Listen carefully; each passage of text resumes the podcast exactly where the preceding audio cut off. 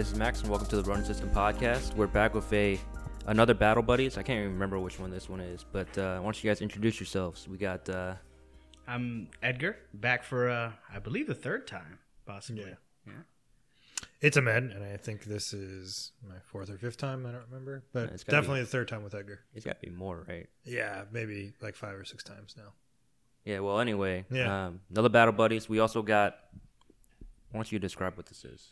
A little Elijah Craig small batch bourbon, something to get the uh, confidence up and the the conversation flowing. Get the volume going too. Yeah. Gotta make it louder. Ahmed doesn't need any. He's already pretty loud. We gotta talk about the bottle that came in though. Yeah, it came in a glass tube actually, which is interesting because it's only three ounces, which is perfect because half an ounce a piece, and the tube's empty. How much was it? I believe it was ten dollars Ten dollars Yeah. from where? from uh, State Line Liquors, right across the border from Not Frugal just South Carolina. No, not Frugal McDougal. I don't know if Frugal McDougal has it. Yeah, I don't know. It's pretty good. It just, it tastes like everything else they have, but yeah. I mean, it's pretty good. We also got the fights on. Who's that? Oh, Shane Shane Burgos. He's pretty good. He's got some really. He's really. He goes to the body really well, from what I've seen.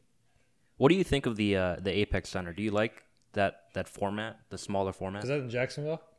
no, the Apex is in uh, Vegas. I gotta prop this up. Oh, so they're doing these in Vegas now. Yeah. You guys Wait, wanna it's just a, prop s- this up? it's just a smaller venue.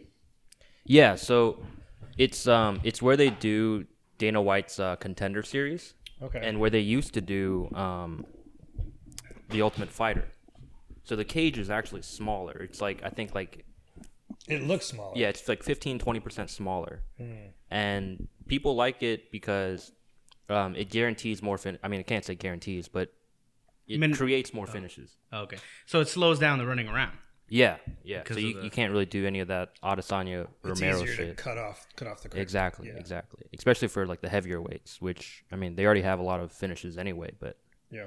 should be more. Um, I also I also like the no noise. No You guys like crowd noise in the background, Yeah, because it just sounds but they still have commentators. Yeah, they still have commentators, but you know, it the no crowd is what I mean. Yeah. It just I I think it makes it feel more um not professional, but I guess ultimate fightery. You Is don't that- miss the that the random dude with the tap out shirt and the wig just yelling, him in like the dick. slamming. Yeah. You guys ever watch that fight?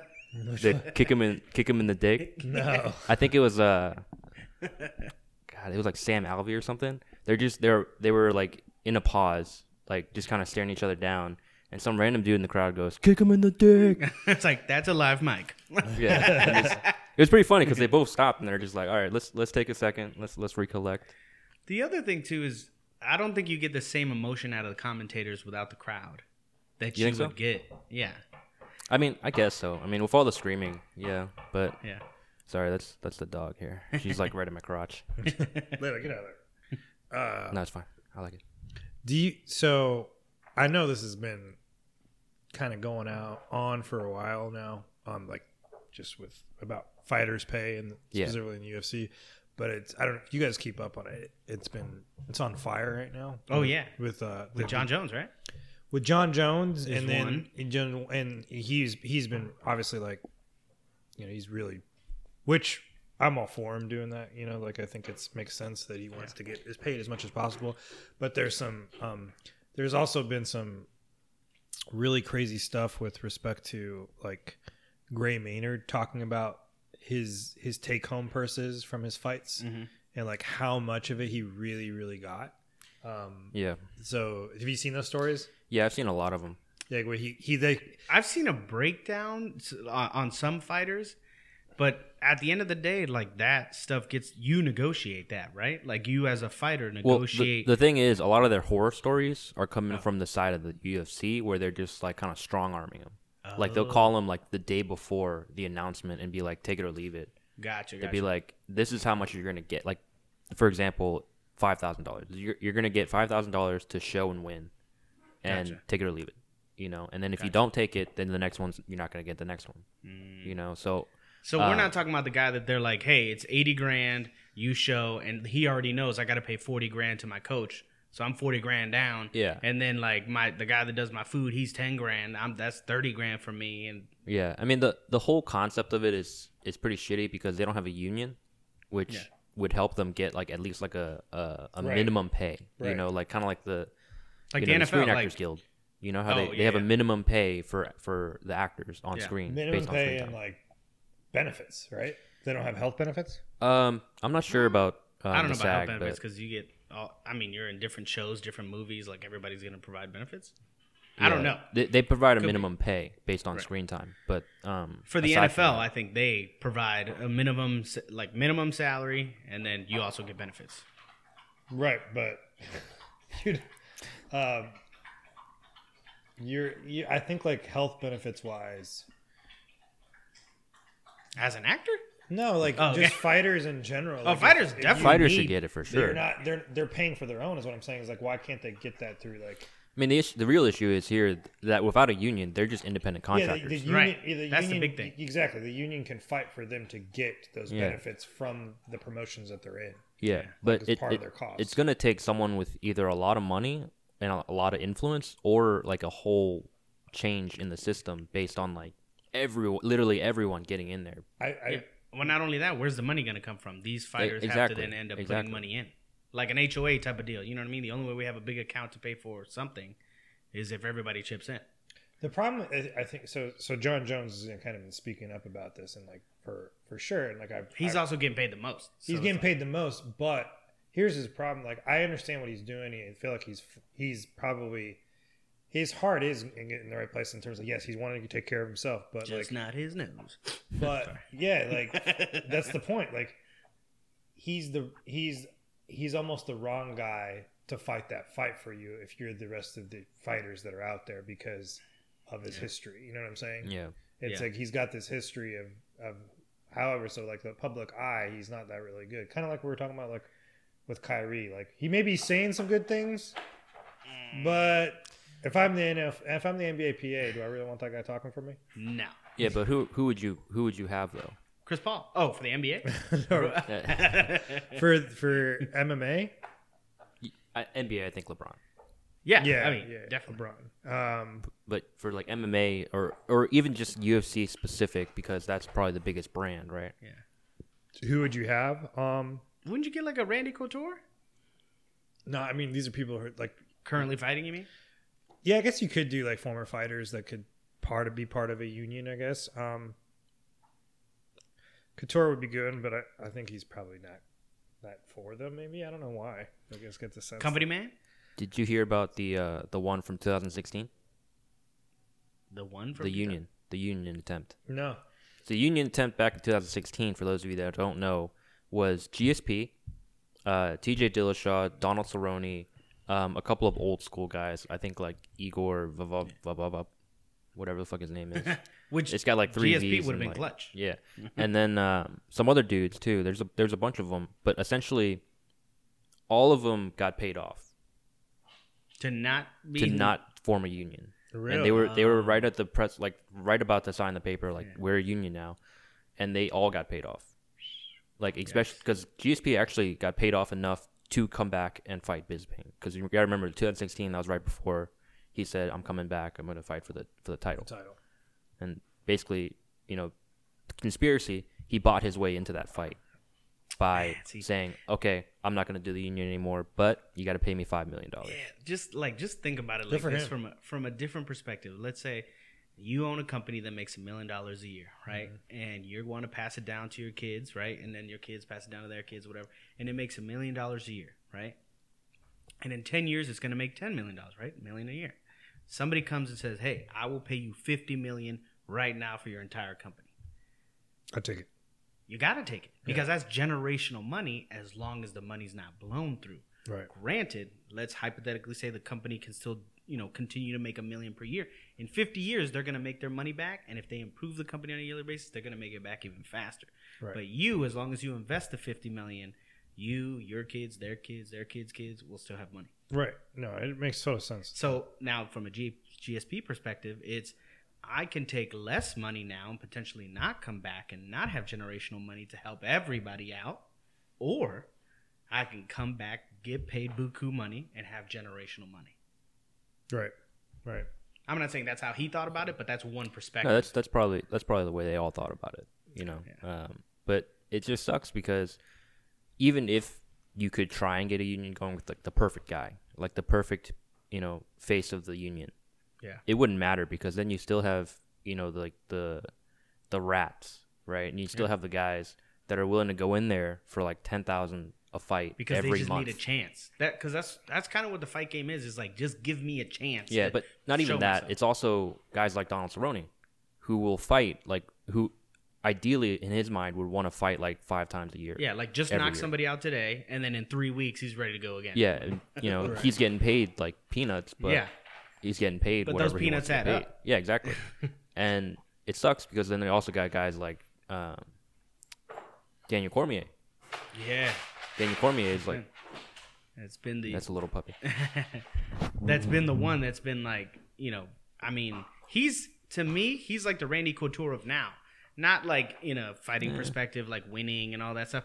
I mean in the sense of like he's the clean cut you know cookie Eh. cutter fighter Yeah, uh, of this current um age for lack of a better term. I mean what he's never been arrested. I mean he probably eats a lot of bad food, but that's as far as you know the bad thing. Because even when he was arguing with Jon Jones, like even his like comebacks weren't. yeah, they're pretty PG. yeah, I mean, yeah, I guess, but yeah, it would take someone like him, but he's on the other side, you know, Right. and that that just sucks. It really does suck. I think they should be paid way more than what what they're I think the going through. the major problem there is like the company can bring you in, i.e., they brought in Randy Couture, Chuck Liddell. I think there's been a couple other fighters that have worked for the UFC before they were bought by this conglomerate or the bigger company. Yeah. When they were owned by the what, Fertitas, Yeah.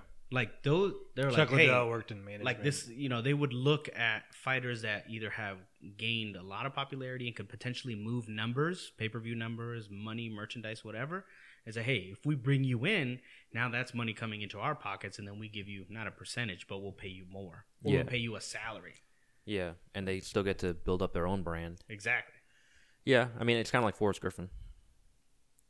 that too although he took some beatings Yeah. Yeah, the Anderson. You, did you watch the Anderson one? yeah Did you watch the Anderson fight? Yeah, that was the worst. Did you watch the uh, interview after? where he there wasn't he a, there wasn't one he ran out ran off. No, he uh, he came out and uh, I think it was like a podcast or something where he came out and talked about it. oh You watch that? no i didn't Dude, it was hilarious.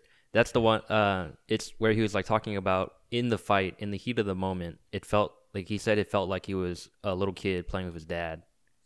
He was like trying to punch him, and he's like Anderson looked at him like, like you think you can hit me? You think you slow ass white boy could hit me? And he's just like, man, I mean, he did connect on just about, it. and then even when he tried to help him up, it was just like, nah. It was bad, man. Because he walked into a jab, like a right cross was a right. it was straight, a jab. straight- It was, right. just like a like a lazy jab. yeah, mm. but he just was like, Boo. he was like, I think he kind of gave up too, dude. Yeah, I mean, he What was to. a better one, that or the front kick to Vitor's face? Front kick. That, that was one more had more technical. hype? I mean, yeah, that one had more hype. yeah. That one was sick because Vitor is the man. Then Yeah. going into that. Oh, fight. that's TRT Vitor, right? Yeah, Yeah, that was still- TRT tour. Yeah. I mean, that was that was sick. skills, Yeah, that was awesome. timing, everything. Like as soon as Vitor was opening his eyes back up from blinking, it was just like right here. I thought it was, I was also cool because it was like it was like bringing back the old school rivalry between like Chute Boxe and BTT. Oh yeah, You know what I'm talking? You know, like with Carlos, Carlson Gracie and the Chute Boxe team. Lyoto Machida did the same thing to him. So it Yeah. was no, like that was to. Randy Couture, right? No, he he front kicked uh, Vitor too. Did, he didn't knock him out though. He did. Oh, he did. Yeah. Wait, I thought he front kicked. He only front kicked Randy.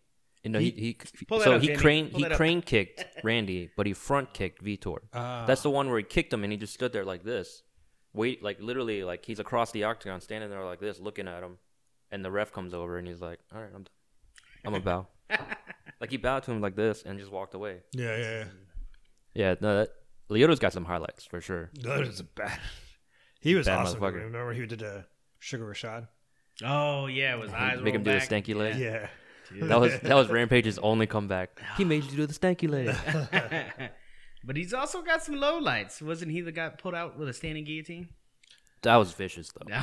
Like that's Jon Jones. yeah. That's Yeah. like prime Jon Jones. Prime Jon Jones, and it was also like why are you in 205? like, you know what I mean? He yeah, shouldn't- he was, that was around the time when those guys like when like weight cutting was getting to that point where it is now, where it's like way better. Mhm. Like back in the day, if you look at all the top guys from light heavyweight and stuff, they were like, they were pretty they were- small. They were small. They could Yeah, they were probably middleweights. middleweights. Yeah. I mean, look at Rashad and Lyoto, uh, Shogun even. Rampage is probably the only one that was actually like. I feel like heavyweight, heavyweight. Shogun Hold was always Oh. kind of. He always kind of had some. Wait, you're some- saying all those dudes should have been 205? They should have been. They should have been middleweights. well, middleweights. Middleweights. Oh, okay. Yeah, Rampage was the only one that should have been at 205. He was. He was the Have you seen him lately? there. That guy's 305. Yeah, he's a big boy. Miami! Pillsbury, Pillsbury Doughboy, man. Yeah. Wasn't it Forrest was going down back back and forth between 205 and 185 too, right? Was he? Yeah. He's fought in light heavyweight before. Didn't Stephan Bonnar also play uh, fight heavyweight? He At one fought light point? heavyweight and middleweight. Oh, He's okay. fought both. He went back and Yeah, forth. like that was those those guys could have cut for sure. If they if they were here now, they they could have cut for sure. Yeah. Yeah. They probably wouldn't have done a lot of damage, but they would have been here. If the IVs were still been legal. Yeah. That post weight cut. I, I don't know if you saw. I, I don't remember what the young lady's name is, but she made the weight, and then like you know how you have to stand there and like Mhm. either do whatever, raise your arms or whatever, and she like put them up. And it was like one one thousand, two Yeah, one thousand. yeah, She's like, "I'm sorry, I can't keep my arms up. I can't stand." And she like walks off. I remember. Um, I think it was Aspen Ladd. She, she was like having like a seizure. No, She was like walking up there like this. I like saw shaking? that. Yeah. Yeah, just like sh- That's shivering. crazy, man. that's Yeah, like man, me at that's- 10 a.m. before I have my coffee. I'm just like, mm. I can't do weight cutting, man. I never could. That, was, that shit was just it's just terrible for you. I don't know. I don't know how they do it. Like throughout their entire careers. like if if I could not be hungry and cut weight, I would do it. But the hard part is like there's always like that built in. Like if your stomach is empty and your body's just like burning everything it's got, then it's easier to cut the weight. Yeah. I mean that the the so the trick we used to use in wrestling was like the super dehydrate to super rehydrate, Mhm. which was terrible. I mean, we were doing it like every week because we had a match every week, but Yeah. that was like for me it was like five ten pounds Like at most. I would never want to be. I don't know if you guys remember. They followed Dana White back into the locker room, and I think they were talking to Vitor. It might have been to somebody else.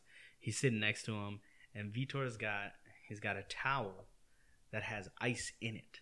Okay. He's biting on the and towel. he's biting on the towel to keep his mouth cold and then there's a bucket that he's spitting into so he's not drinking water so it's not getting into his mouth and he's not drinking but he's just all you hear him goes go and then dana's like he didn't make weight or oh, he don't make weight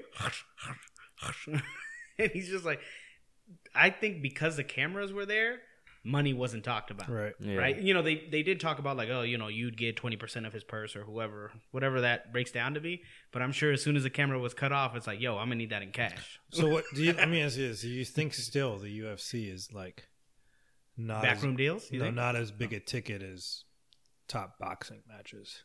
Like, For who sure. gets who gets more pay per views? I mean, boxing just has more money in it. No, I get that has more. What Nah, does more it- pay per views right now. who- UFC does. I think UFC, gets more pay UFC, per yeah, views. UFC Yeah, but probably they gets also more have viewers, more- and they're gonna get more viewers later. But they also have more um, just events. yeah, Like boxing has a lot of more like lower level events that don't aren't on pay per view versus the UFC. Yeah, but that's what I'm saying. It's like are boxers unionized? I don't actually know. I Don't actually know. I wish we had a Jamie, but Who should it too? here, you guys keep talking. I'm like, I don't know, but Mayweather's probably u- unionized himself. So uh it's the we're still in COVID We're just switching from MMA to COVID. because well, there's these are fights are in COVID times right now. They, they don't. They Oh yeah, that's them. why they're like, Yeah. there's no uh, fans or anything. Well, yeah. I thought they were just doing them in Jacksonville the whole time. What's up with the Fight Island? Are they gonna do the Fight Island or not? I thought that, seriously. I thought that was supposed to be like No, outside of Abu Dhabi or something. Or I mean, what would be the point of that? You have this, I don't right? know. If you can still do the fights here, why would you do a fight island? To have people- international. but so you'd have people fly out there to. You could be a it's an easier way to get the Russians out there. because it's you, you can get them in. You can get them in Oh, here, you but can you get can't get them out. international fans. Yeah, You can get international fans. You can international fighters. get for their fighters. Oh, yeah, So is it, I don't think I don't think the Russians are allowed to to come out here, are they? no. Yeah, that- that's that's here. why they haven't done uh, Adesanya Costa yet because Adesanya's in New Zealand. Costa's here, I think, right? No, he's in Brazil. Brazil. Well, yeah, they haven't done that yet because one or the other, like Volkanovski can't go. Uh, Khabib obviously can't go. That guy's the king of the tr- the troll comebacks on Twitter, by the way. Who? Paulo Costa. Fuck. He's pretty good, man. He's pretty he's pretty witty for like he's pre- I don't true follow American him either, but I, patriot. he's always pops up in my timeline and somebody Yeah. says something stupid. He's, to him. he's the true American him back. patriot. Dude, he's really funny. Man, he's uh who do you think's gonna win that? Is he gonna get erased or I think What's Adesanya and Acosta? is Adesanya gonna get erased? No. I think, think so? I think I think Costa would beat him. I think I- Costa would beat him. I think he could knock him out. I think he could take him down. And, I think Adesanya has more to prove after the uh, previous fight. Yeah, and he's basically fighting the same fighter he fought, but bigger and younger, and more aggressive. way more aggressive. Yeah, that's that's gonna be. I mean, he, he- doesn't have he- the same ground credentials, but Right, but he deals better He's with got aggressive decent fighters. jiu-jitsu, right? decent. But I'm talking about like wrestling. But Oh, yeah. Adesanya does deal better with aggressive fighters. Yeah, to come at him. Right. Yeah, I don't know, man. He got caught a lot by uh, what's his name, Gastelum. he did. Yeah, but Gastelum's heavyweight to cut down. No, no, he's a Gastelum's. Is Is, huge. no, he's Gastelum? just No. chubby. Yeah, I mean he's fat. No, he was Because- fighting welterweight. He just couldn't make the weight anymore. And now that's Yeah. why he bumped up to middleweight. He's like he's probably undersized for middleweight. He is. Yeah, Yeah, I he's think probably so. under, he just can't make welterweight. I don't know why he can't. He can't can't get rid of the Big Macs, you know. Just like Big Rig. Yeah. It's that fanny pack right here. Yeah, I mean, some guys some guys are just naturally, you know, more shredded. Yeah, stocky. Yeah. Can't help it. I mean, I, I weigh like what 180, 180 something Yeah, when I should be like one seventy. 160 maybe. No, I'm I'm about Jay's Jay's Like- height. Paul Harris would have to lose what, like a leg, in order to get to 155. Yeah, look at Paul. Har- Look at uh, Andre Galvao. Even those guys are just stocky. dude, that guy is just as wide as he is tall. Yeah, exactly. They're bowling balls. They're legit bowling balls. Yeah, he but he's got like muscles on top of muscles. Big old Mexican, Paul big Harris old head. does. Eh, so, but he, yeah, he does. But like Galvao is like just weird. Like he's he's like he not only he's not only muscular, but he's like mus like athletic muscular too. You know, he's like super athletic. It's crazy. Yeah. it's nuts. I don't know, man, but yeah, Gastelum's definitely small for the division. He's not that small, but it, like height wise, he's for sure like one of the smallest dudes. Yeah. And if I don't know if he can catch uh, Adesanya, then I feel like Costa can too. Do you think Whitaker has is going to come back at some point? And Yeah, he's fighting. Uh, he's fighting Till. no, I'm fighting who? Till. Darren Till. Darren Till. He's going to beat him. You think so? He's going to be Darren Till? Yeah, he'll beat Darren Till. He's good, man. He's really if you like I I feel Whitaker's like I'm, good. I feel Whitaker's like he's good. Really he maybe just had a bad like did he what happened in that fight where he, he lost it or something? He, I know he, he, He lost. But it, it was it was it was a good fight up until then, right? No, it was it was pretty uncompetitive. Really? Yeah. Damn. So you be having some I mean, dreams, the right? the thing was, I, but I think he's just good. I don't know why. but- like I'm a I'm a huge Whitaker fan, and my issue with that fight was he kept spamming the same combination. It was like one two like sweeping hook, Mhm. and he got caught every single time, and he wouldn't change his game plan for like three rounds, and then he got knocked out. Yeah. Um, and he actually came out um, this past December because remember he had that whole personal issue thing where he said he wasn't going to fight for Yeah. a while. Um, he actually came out and said that the reason is because um, he just he couldn't take it anymore. Like he was just training way too much. Like when he moved to widow, middleweight, So just over overtraining. Yeah, when he moved to middleweight, he he said he trained every day, like literally every day, like Monday to Sunday, every day, fight or not, and like every Sunday he'd run the dunes in Australia or whatever Oof. for like it's like a three hour run, and he said it did it every Sunday, even like even if it was like Christmas or like Thanksgiving, he still did it, Mm. and I mean, dude, his story is crazy because he takes care of his um, he takes care of his brother a- and sister, he's a his whole dude. family, yeah. Um, and on top of that, you know, he had the pod podcast thing with uh, Fab, which he said he's not doing anymore. I think he's actually changing camps. Uh, So I mean, it's it's a good change for him. I I hope that he comes back because he's he's pretty fucking good, man. he's a really good striker. Yeah. Aside from the fights, like if you even take away the fights with Romero, he was he still had a really good resume.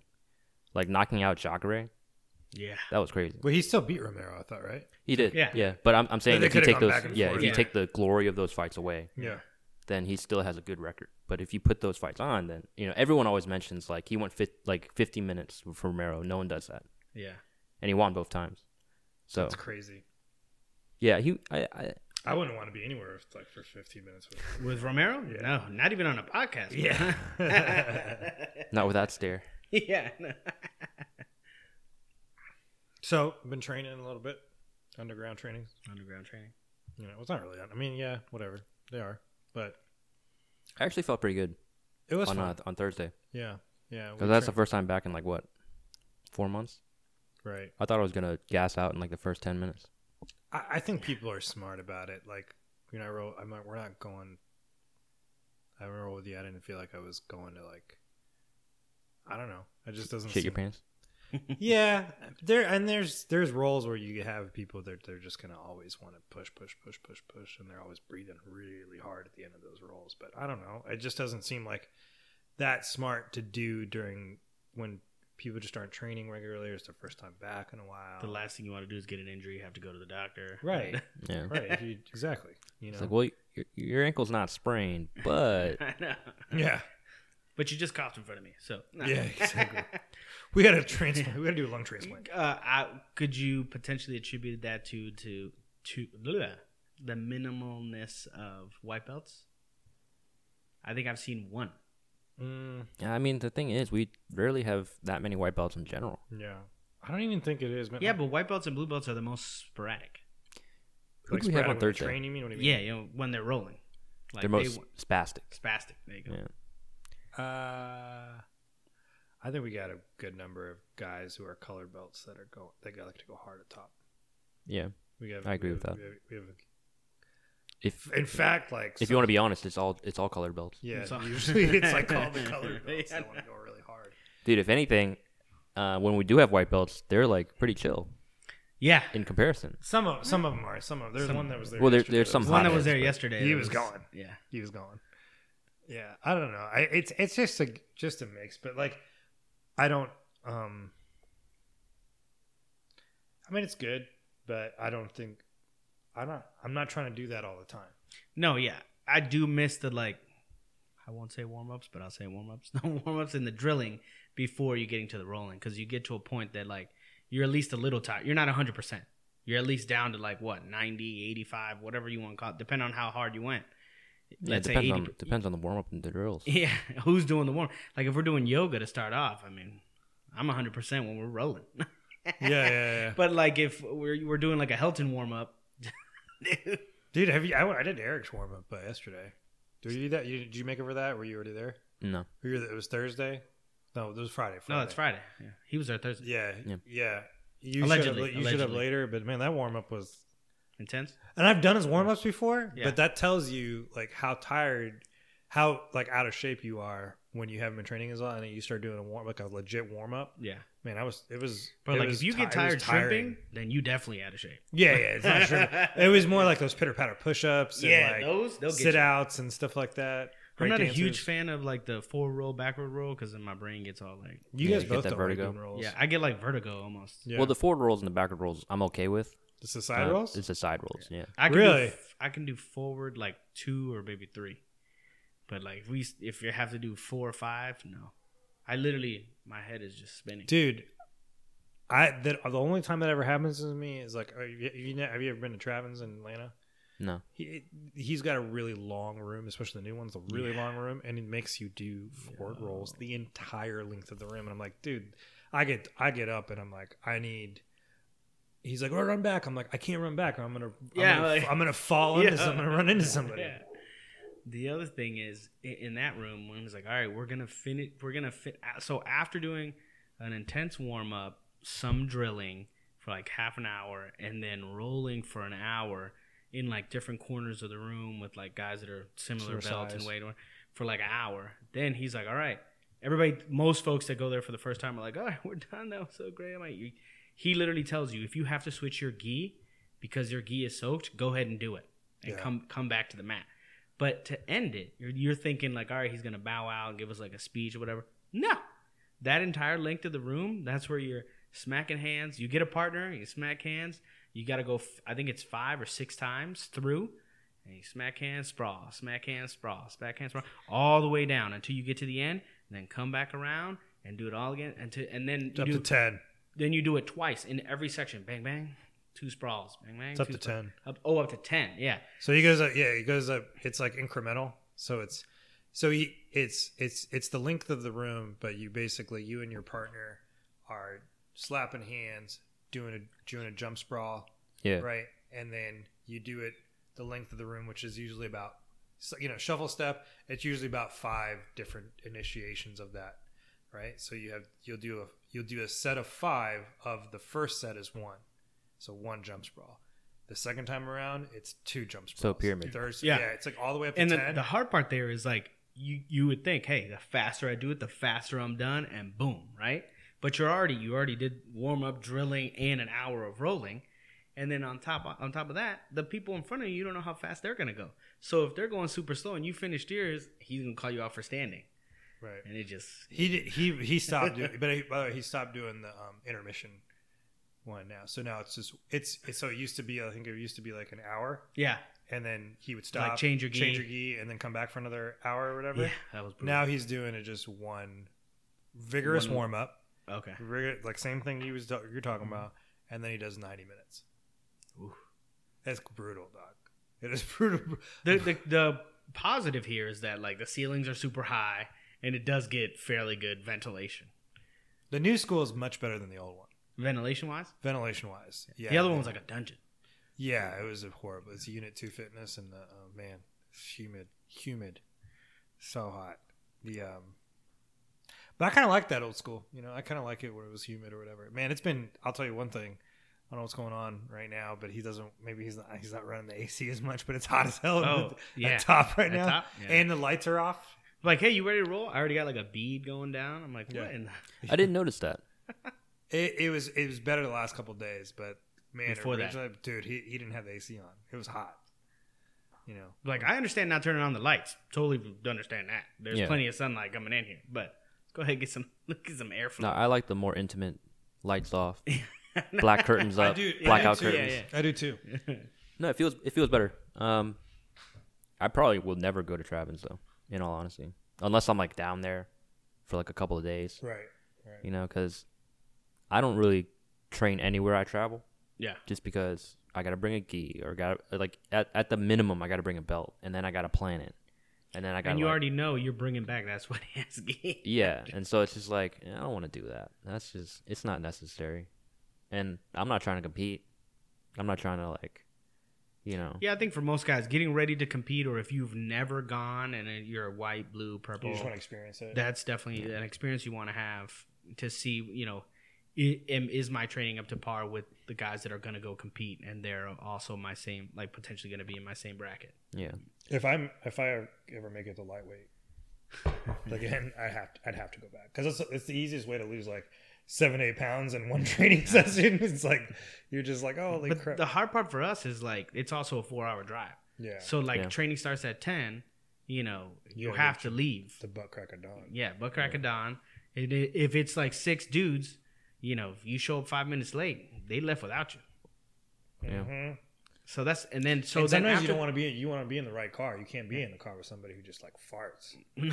no, no.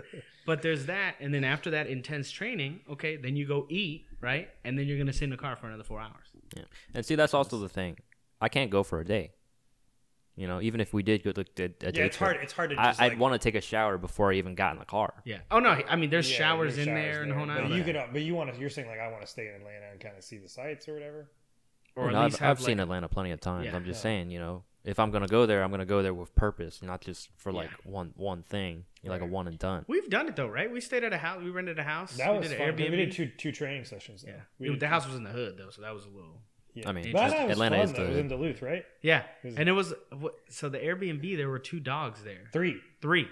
Tiny, cool. Sheba, and what was the other one's name? I don't know what the other one's name is, but just the people. Was Sheba a Sheba?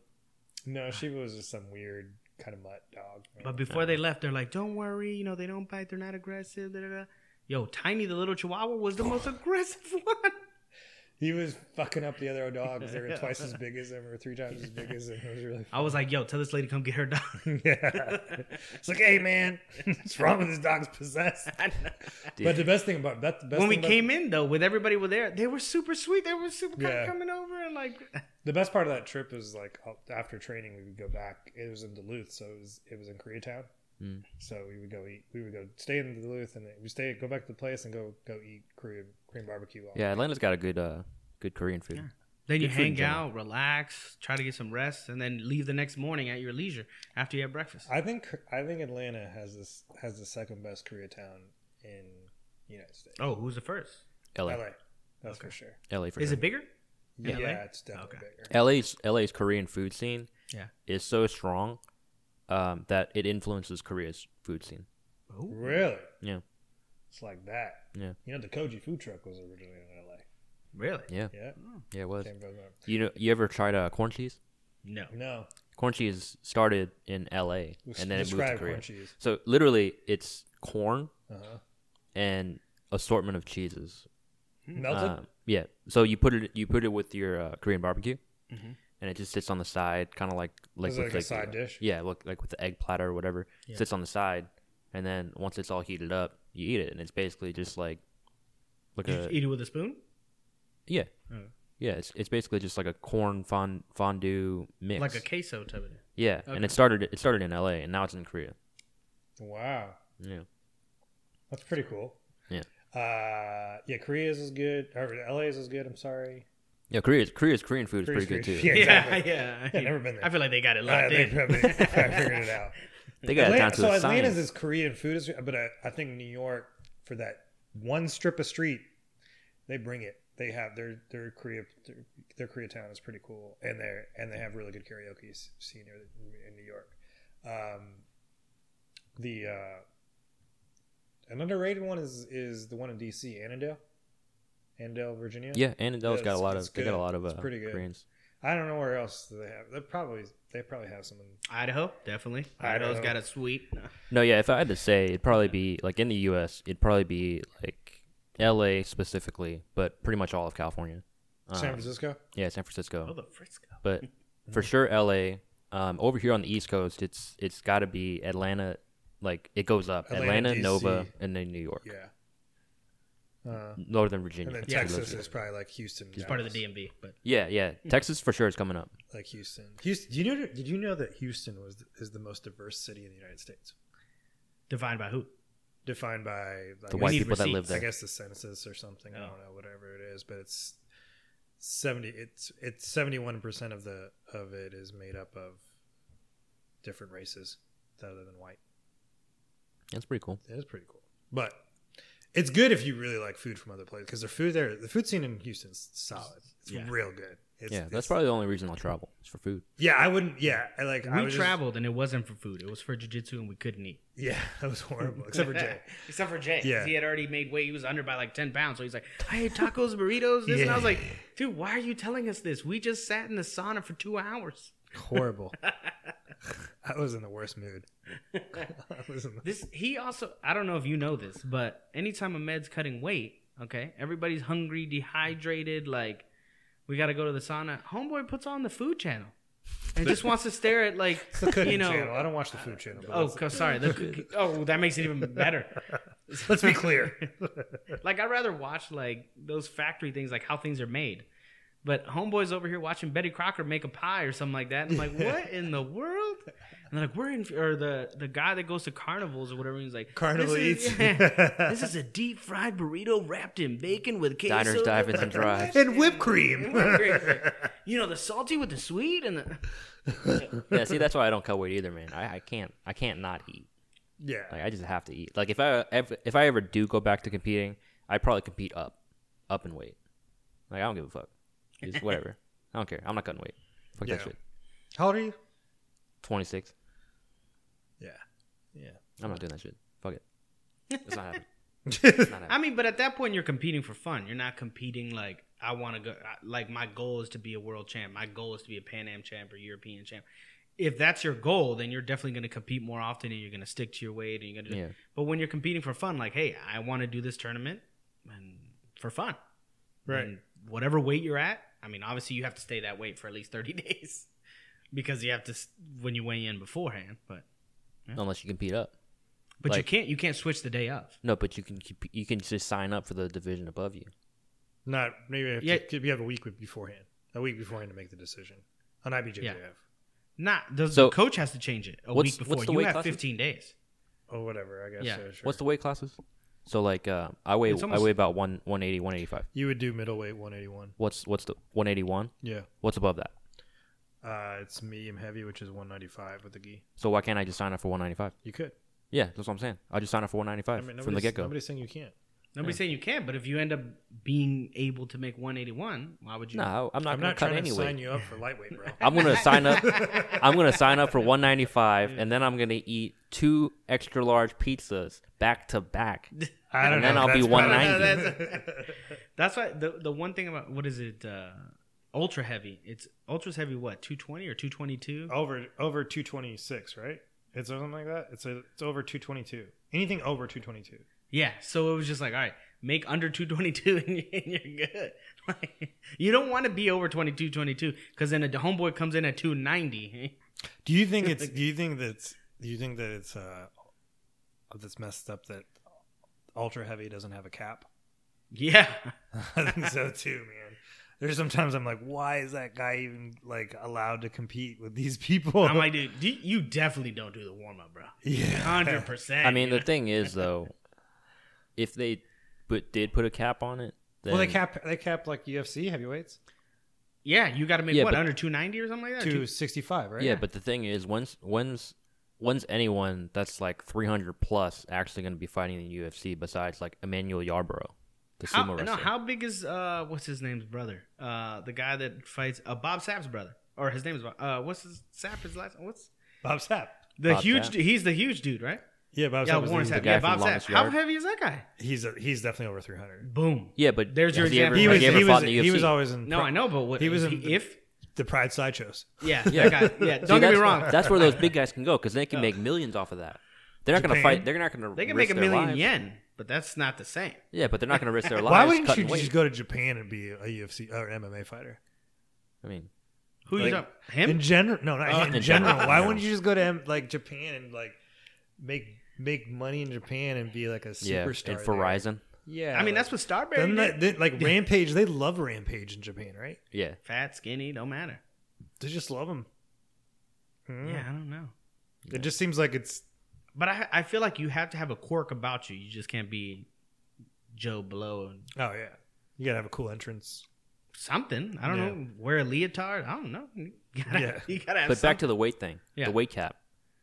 I mean, I'd be like jujitsu in general is like amateur, and Yeah. at, at the pro level, quote unquote. When are you going to see a 300, 400, even like so that one guy with 250 Mikey plus guy? Musumeci. no, big Big Mac Theodoro.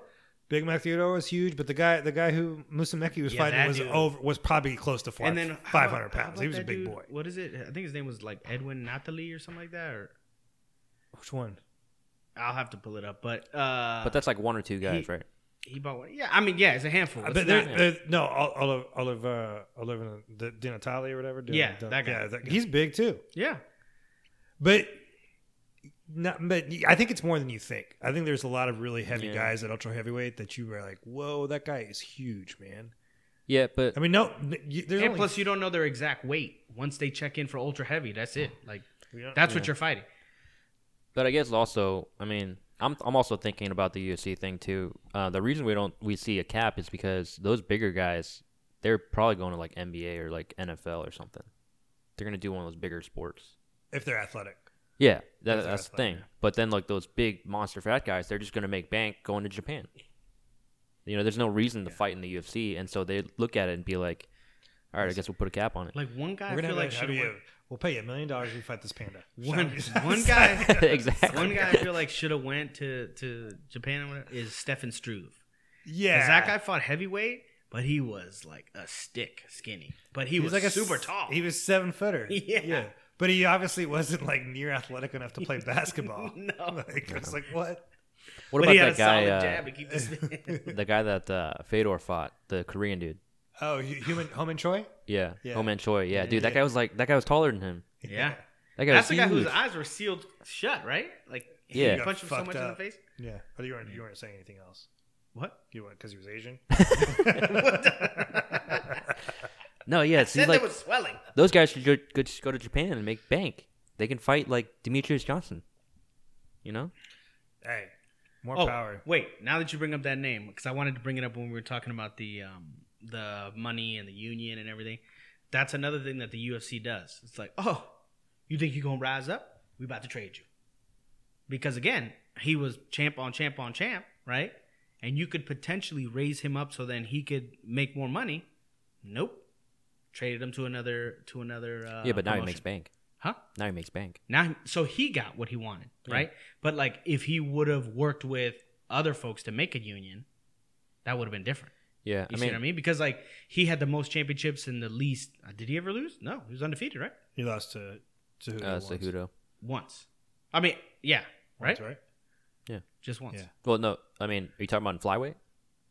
Because he's lost before. Demetrious Johnson. I Yeah, don't know. he's lost I mean, before. he He's lost- won the Maybe mo- he lost a while back ago. but- So what was he's won the That was most his first titles, or loss he in had a- the, he had the most title defenses? He's had the most defenses. Yeah. the most Yeah, title 11. defenses. Yeah. So like that, you would think is like something that you're gonna like promote and have like very high. And But- not only was he like defending, he was like finishing guys. Right. He, had like a finish rate of like 50, 60% in yeah, his title didn't he like throw a jab and then go for a double leg lift to the guy and flying armbar? su- suplex. Oh, on- yeah, suplex, suplex, yeah. suplex to armbar. suplex to armbar, and I'm like, yo, who else is doing that? Nobody. Granted, I don't think anybody can do that at heavyweight. Yeah.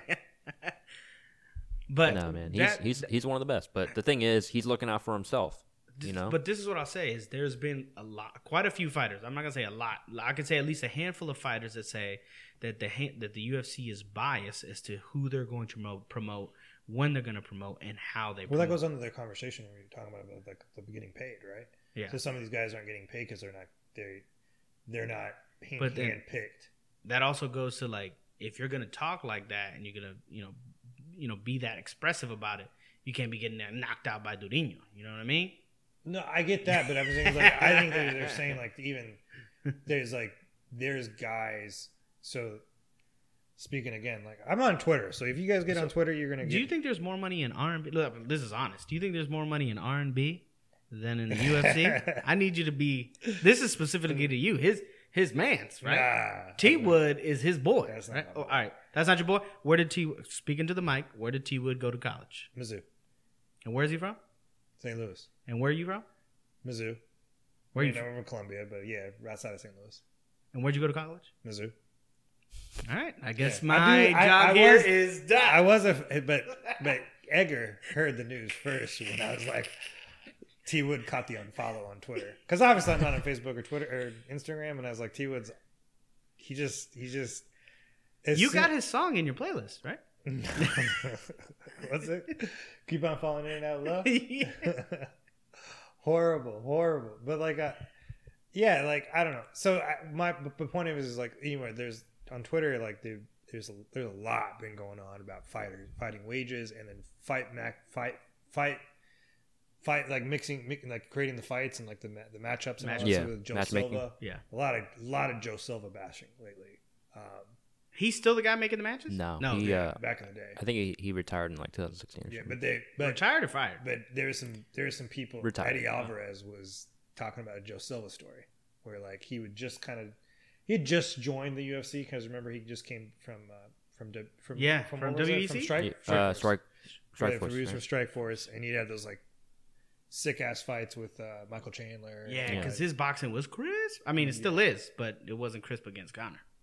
Yeah, yeah, Conor was like, that was That was a shit fight. yeah, but, but he was like he got there and he he'd won like a couple fights, right? Yeah. I remember that. And then he um he was sitting there at some hotel that he was, you know, like just randomly in like I think it was in Vegas and Joe Silva was at a table and he was uh, so Eddie Alvarez was at the bar and he's telling the stories. I'm at the bar and Joe Silva was there with some buddies. So I thought it would be the right thing to do to go up and introduce myself. I've really never talked to him, right? So he went up to introduce himself. He's like, hey, you know, they're like, you know, they're like, Joe's like, yeah, I saw your last fight. And he's like, you know, what are you gonna? He goes, what do you, what do you want to do next? And he's like, you know, hey, if they give me the, you get, you want to give me the title fight, I'll take it, right? You know, but he's, he was saying it kind of jokingly, you know, but also just being, just being whatever, you know, Yeah. he's just, it's just like, so Joe Silva's like, well, just just based on what I'm seeing, that's not going to happen anytime soon. And then he was like, he was he he laughed and he tried to and he basically laughed in front of His, it's the, the other guys that he was with, and Yeah. those other guys joined in the, on the fun. They laughed, and Eddie Alvarez was just like, "All right." He didn't say anything, but he went he went upstairs to his hotel room fuming, like really Yeah. really pissed off. And then all of a sudden, I don't know what happened. Remember, he I think he filled in for somebody for the the RDA fight because he took so he filled in for somebody who took the RDA fight. when RDA tore his ACL. Somebody called him, like Dana called him, but do you want the? You, no, no, no. RDA. He he fought RDA. I Oh, don't- okay. I don't know who he was supposed to who RDA was supposed to fight, but he he called that Dana called him, said, "Hey, do you want this fight?" He's like, "I absolutely." And he came in and he knocked him out in the first round. Right? Was it first round? He knocked him out first round. I mean, the thing was, he was getting destroyed before that. Uh, There was no round before the first. Nah, round. I don't. No, know. like Okay. in in the round, in the round, because he was lighting was him a- up, it was a and good- then he came in with that that hook, I think, right? I don't remember exactly, but he knocked him out. And then all of a sudden, Joe Silva was seen was sitting there right there as he, as he was leaving with the belt, and he looked at him and he just gave him a wink, and he said, "Kill him with kindness." Hey! You gotta do. You can't. No, you can't. You kill him with success. You kill him with success. You know, it's like, it's like No, yeah, there's a lot of uh, Joe Silva uh, bashing horse. Yeah. stories. Yeah. they don't. People don't like. Fun it. fact: he's from Richmond, Virginia. Really, Yeah, yeah, he actually opened a gym back home. Max is from Richmond. I am, Yeah. but um, yeah, like Chris Weidman's story. Did you hear that one? Mm-mm. Where he was saying that uh, I can't remember what the situation was, but um, Demian Maia, I think, was supposed to fight Anderson Silva or something again, and then Anderson Silva pulled out. Because the first time they fought was Abu Dhabi, right? Anderson Silva and, and Demian Maia. Yeah. Well, w- whatever it was, He there, fought there was in- he fought yeah, Abu Dhabi. You're Yeah, right. because Yeah. What- it was a boring fight.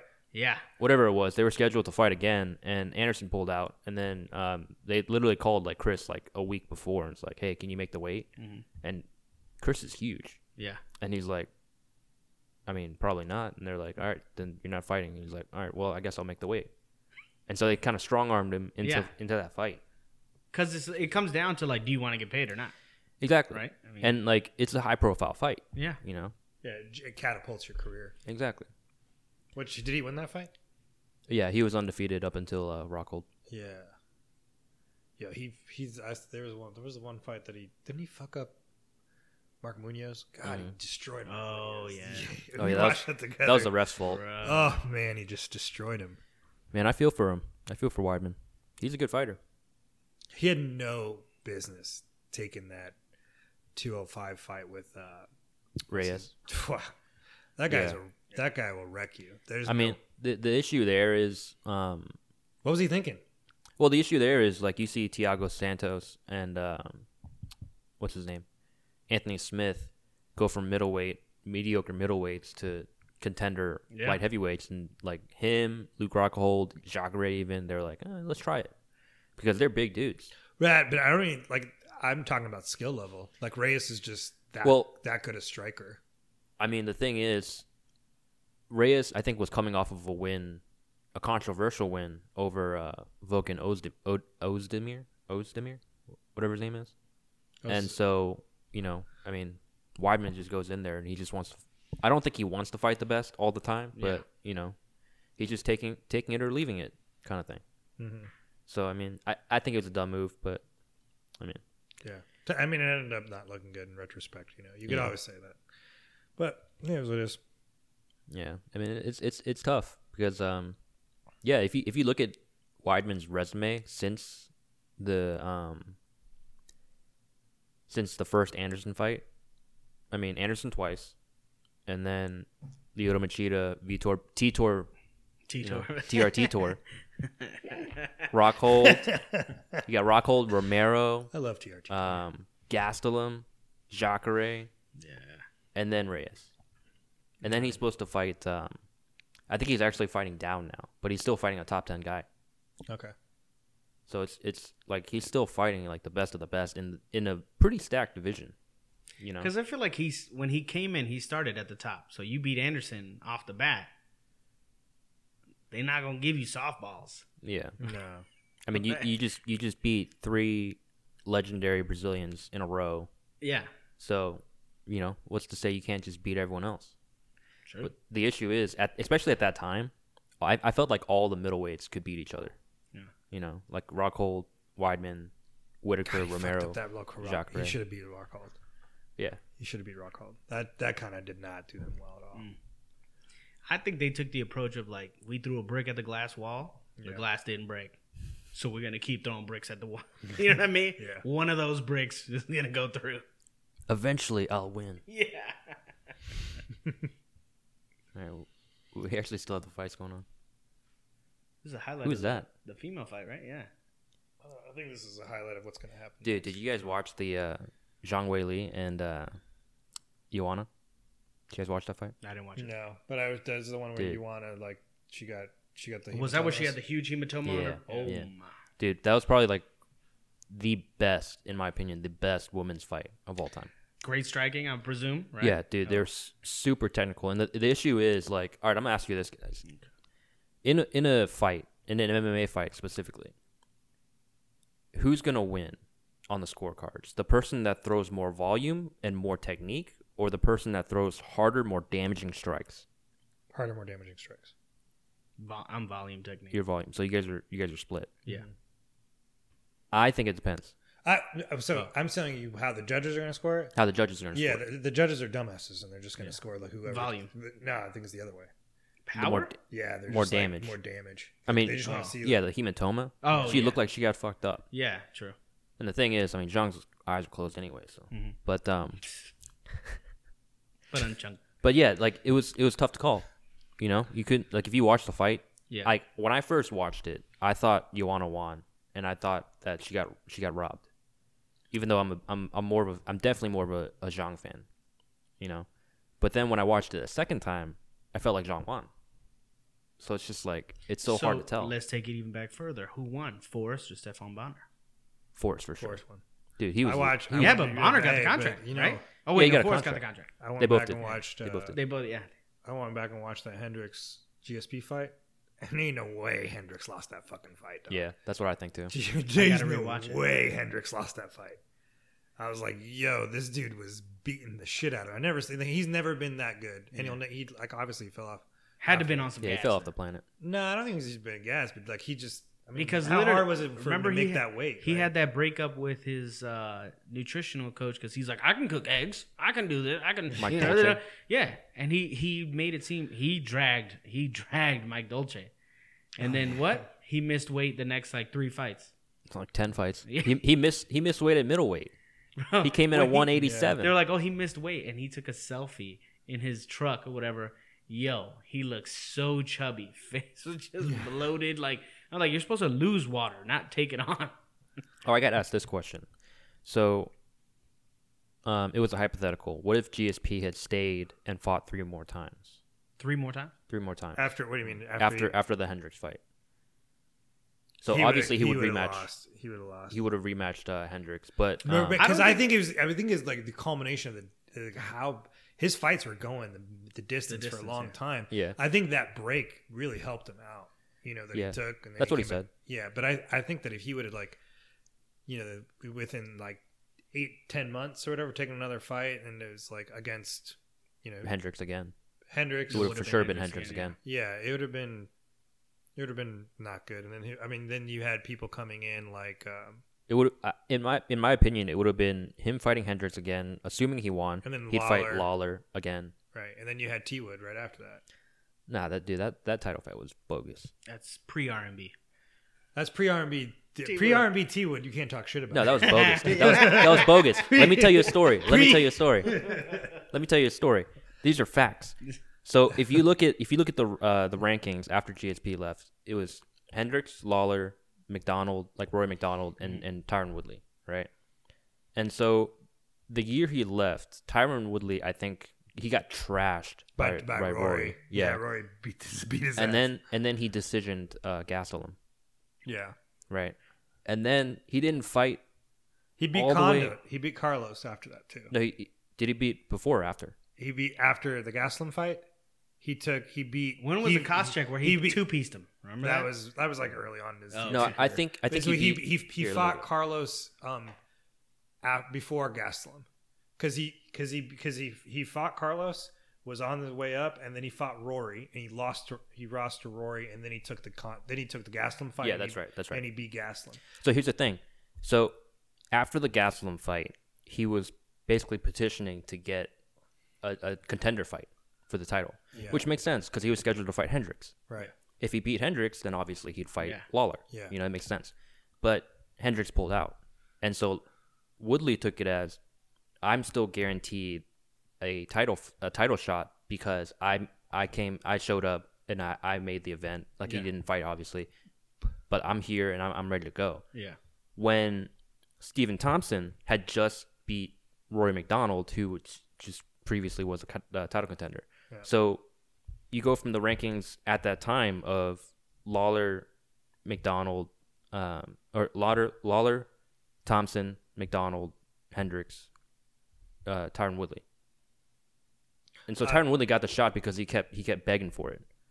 I mean, that's. I don't think they give it to him because he just kept begging for it. No, they- yeah, I, I think they think. I think it's other other circumstances. I'm not saying he earned it. Like all like honestly, obviously he earned it because he got it. I'm just saying he got the title shot. Probably there's some other things that had to have happened, like other fighters just not not being able. Like the, you were talking about the Rory, not you know, and then Steve, did Stephen Thompson lose after after Rory?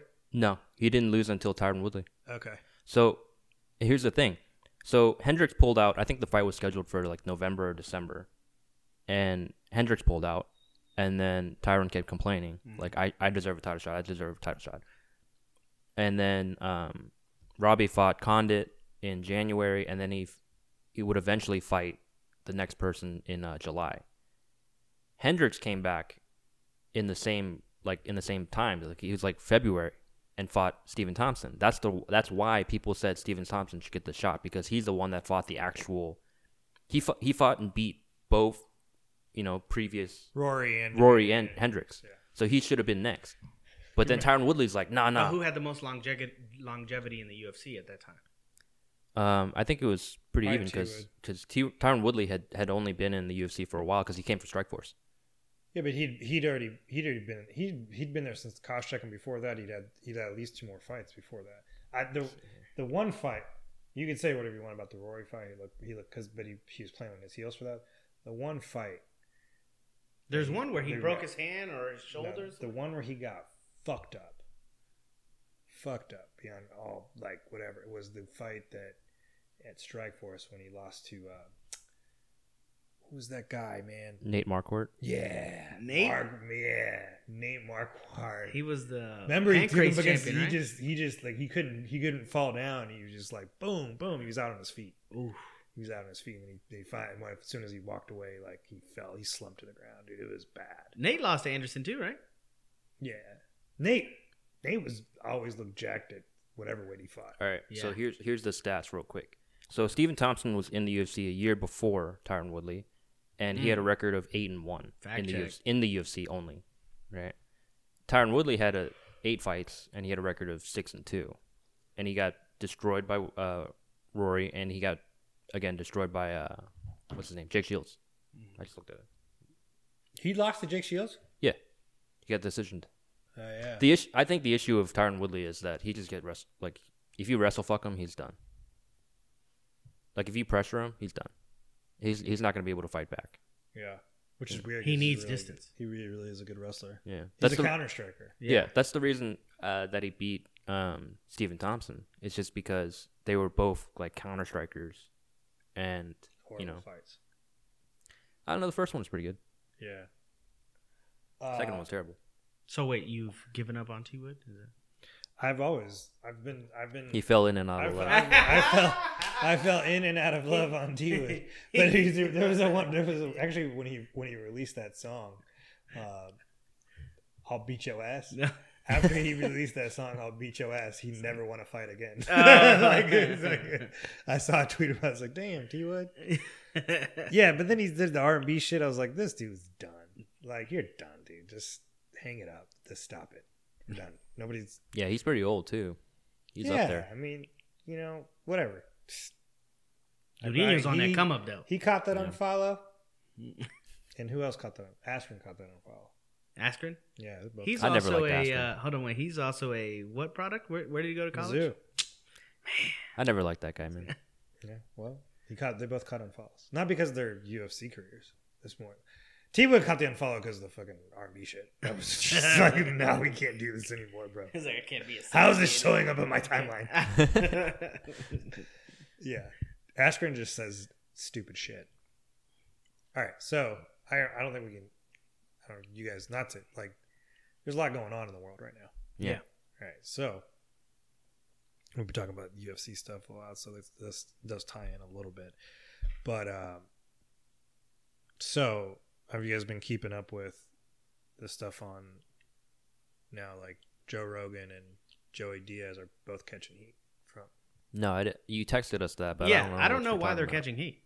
I don't. Well, I'm not on Twitter as much as you are. Yeah, I'm on Twitter. So, So, so uh, well, it's I did see something about cancel, or now we're gonna cancel Joe Rogan and Joey Diaz. You're not gonna cancel Joe Rogan. No, I mean like people are saying that. They're yeah, just- it's like the cancel culture shit. Yeah, but yeah. like, basically, uh, there was like an old clip of Joe Rogan back when he's in that old that old pot the old studio, not the not Yeah, the one he's yeah, in the smaller yeah, one. Yeah, smaller one.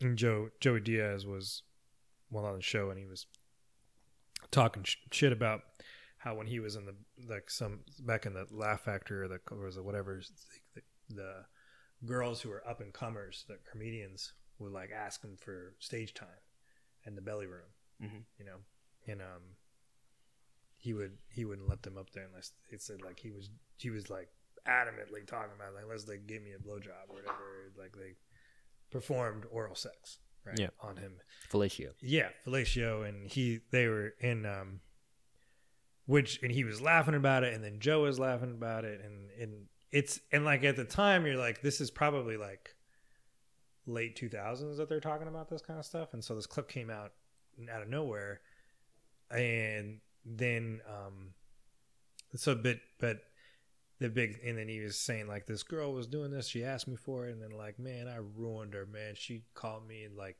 you know two years later talking you know she was beautiful before and she's like she was ruined she's like yeah she got brown nails da, da, da. i was like ah and then they're like they're laughing about it right Yeah.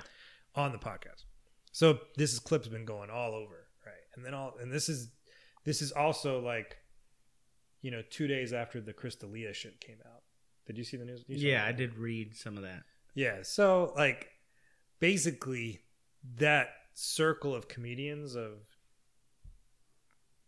uh D'Elia, Joey Everyone that came from the Laugh Factory.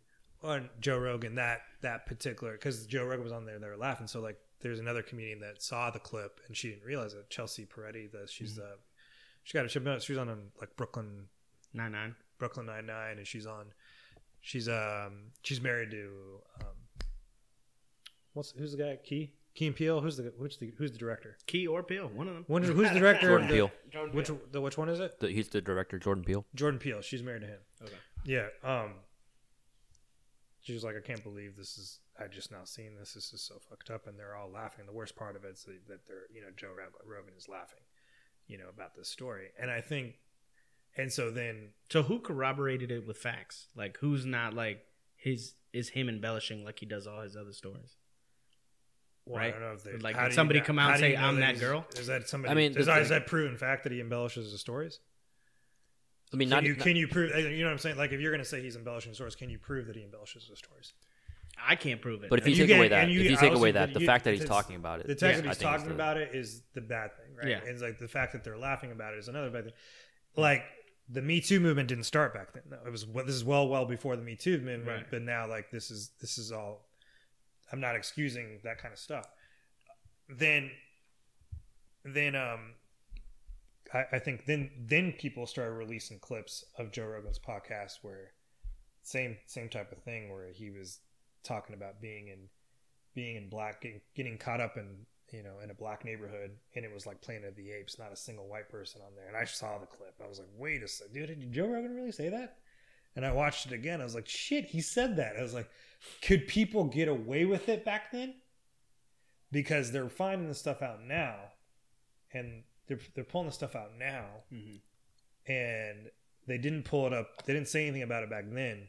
But does it is it holding more weight now because people are just like yeah if you got a if you have a racist pinky bone in your body we're fucking calling you out yeah. you know what i'm saying if there's a or there's a hint of racism But in you, is that racist? is it racist to say the Planet of the Apes thing about the black neighborhood? Yeah, yeah, I it's mean- fucking racist. That's racist as hell. Like, I, I'm, I'm not. Yeah. Okay, so like, and just be let's be clear about this is that I don't want to politicize shit on here, Mhm. right? I don't. But if, but sorry, not but I don't want to politicize sh- shit on here, and racism is bad, right? I think we can all agree that Well, I mean that's that's not even politics. that's not Yeah, politics, yeah. right? It's like if you're racist, it has nothing to do with politics. You're just a racist, Correct. right? And So is Joe Rogan a racist? is Joe Rogan a racist? I don't know. No. He's- I don't know. I mean, I think Well, so so to if you're if you're saying that does he have racial bias? yeah, for sure. Everyone Fuck does. yeah. Everyone Fuck does. yeah, he does. There, and you, you do too, and I do too. Yeah. We all That's- do. It's see- how how we like what we present, how we present ourselves based on that bias. Right. All right, psychology major coming out here. So the thing It's is, your time to shine right now. I, the thing is, um, in a serious note, like I'm always about the bit, but this is like a serious thing. It's like we will never be able to get rid of racism as a as a society and as a, as a race, as a species, because it's just hardwired into us. The only way to get rid of it is to completely rewire everyone's thoughts, right? Because racism stems from biases, and biases stem from stigmas, right? So we have like preconceived notions about certain people and like certain you know cultures or whatever, right? Like yeah, we were joking about earlier, Asians with small eyes. Yeah. Like, am I racist or are you racist? Yeah, but like this is culturally different. Like when we're talking about, we're talking about in this country, racism is different than it is in say like other, you know, in the Middle East. And racism exists in the Middle East. Yeah, for sure. 100%. But like, what what I'm saying is like, you know, even even aside from that, um, like if we were to somehow take away all the races on in the U.S., you know, like all the bad guys, there's still going to be racism. You know what I mean? But I don't know what you're trying to say. what I'm trying to say is like, you know, if we take away the bad racists, like the the obviously the people that like you know start spewing the n word, or like they're lynching people, or you know they're they're doing all this They're crazy hateful. stuff. People who are hateful. Yeah, and there's and they're saying things that Joe Rogan or like um, whatever have said. It, seriously, you know, it's not it's not a it's not a bit. It's not like a, exaggerated. But does story. it does it does it when I say even in a bit, does it even are we are we okay with that? No, but the, the like if we get rid of the big like the big deal guys, then those are the next targets, right? And then they're gonna stop making those jokes because it just doesn't work anymore. Like no one's really making like um what's what's a bad thing to make a joke about? 9/11. No one's making 9/11 jokes. Nope. I mean, if they are, look what happens to them. They get Yeah. they get burnt. They get destroyed. Yep. You They know, make- and I think they make 9/11 jokes on the like on on the at the expense of people from the Middle East all the time. on Joe Rogan. Not, I mean, I don't know whether it's Joe Rogan, just comedians in general. They do. I've definitely heard it. From who? Uh, I've heard it from. Um, I don't know it's specifics, but I've heard like bits where people like, you know, they'll see somebody in the middle, you know, who looks Middle Eastern, and like, you know, somebody comes up to him and be like, "All right, I heard." I don't remember who the person is. Like they said, you know, I saw somebody who looked like they were Middle Eastern, was getting ready to fly out, and I was like, and the guy, you know, just walked up to him and was like, "Hey, man, what plane are you on, bro?" like trying to avoid, you know what I'm Yeah. saying? Like, yeah, yeah. yeah. So is that is that funny? You know, maybe if I was Middle Eastern and I said that to somebody else, I was like, like I, I see people who are from a certain race kind of clown their own cultural Yeah. issues Yeah. that they and I don't see an issue with that because they're part of that culture. They're part of that. You're making fun of yourself. yeah, they're kind of just making fun of them.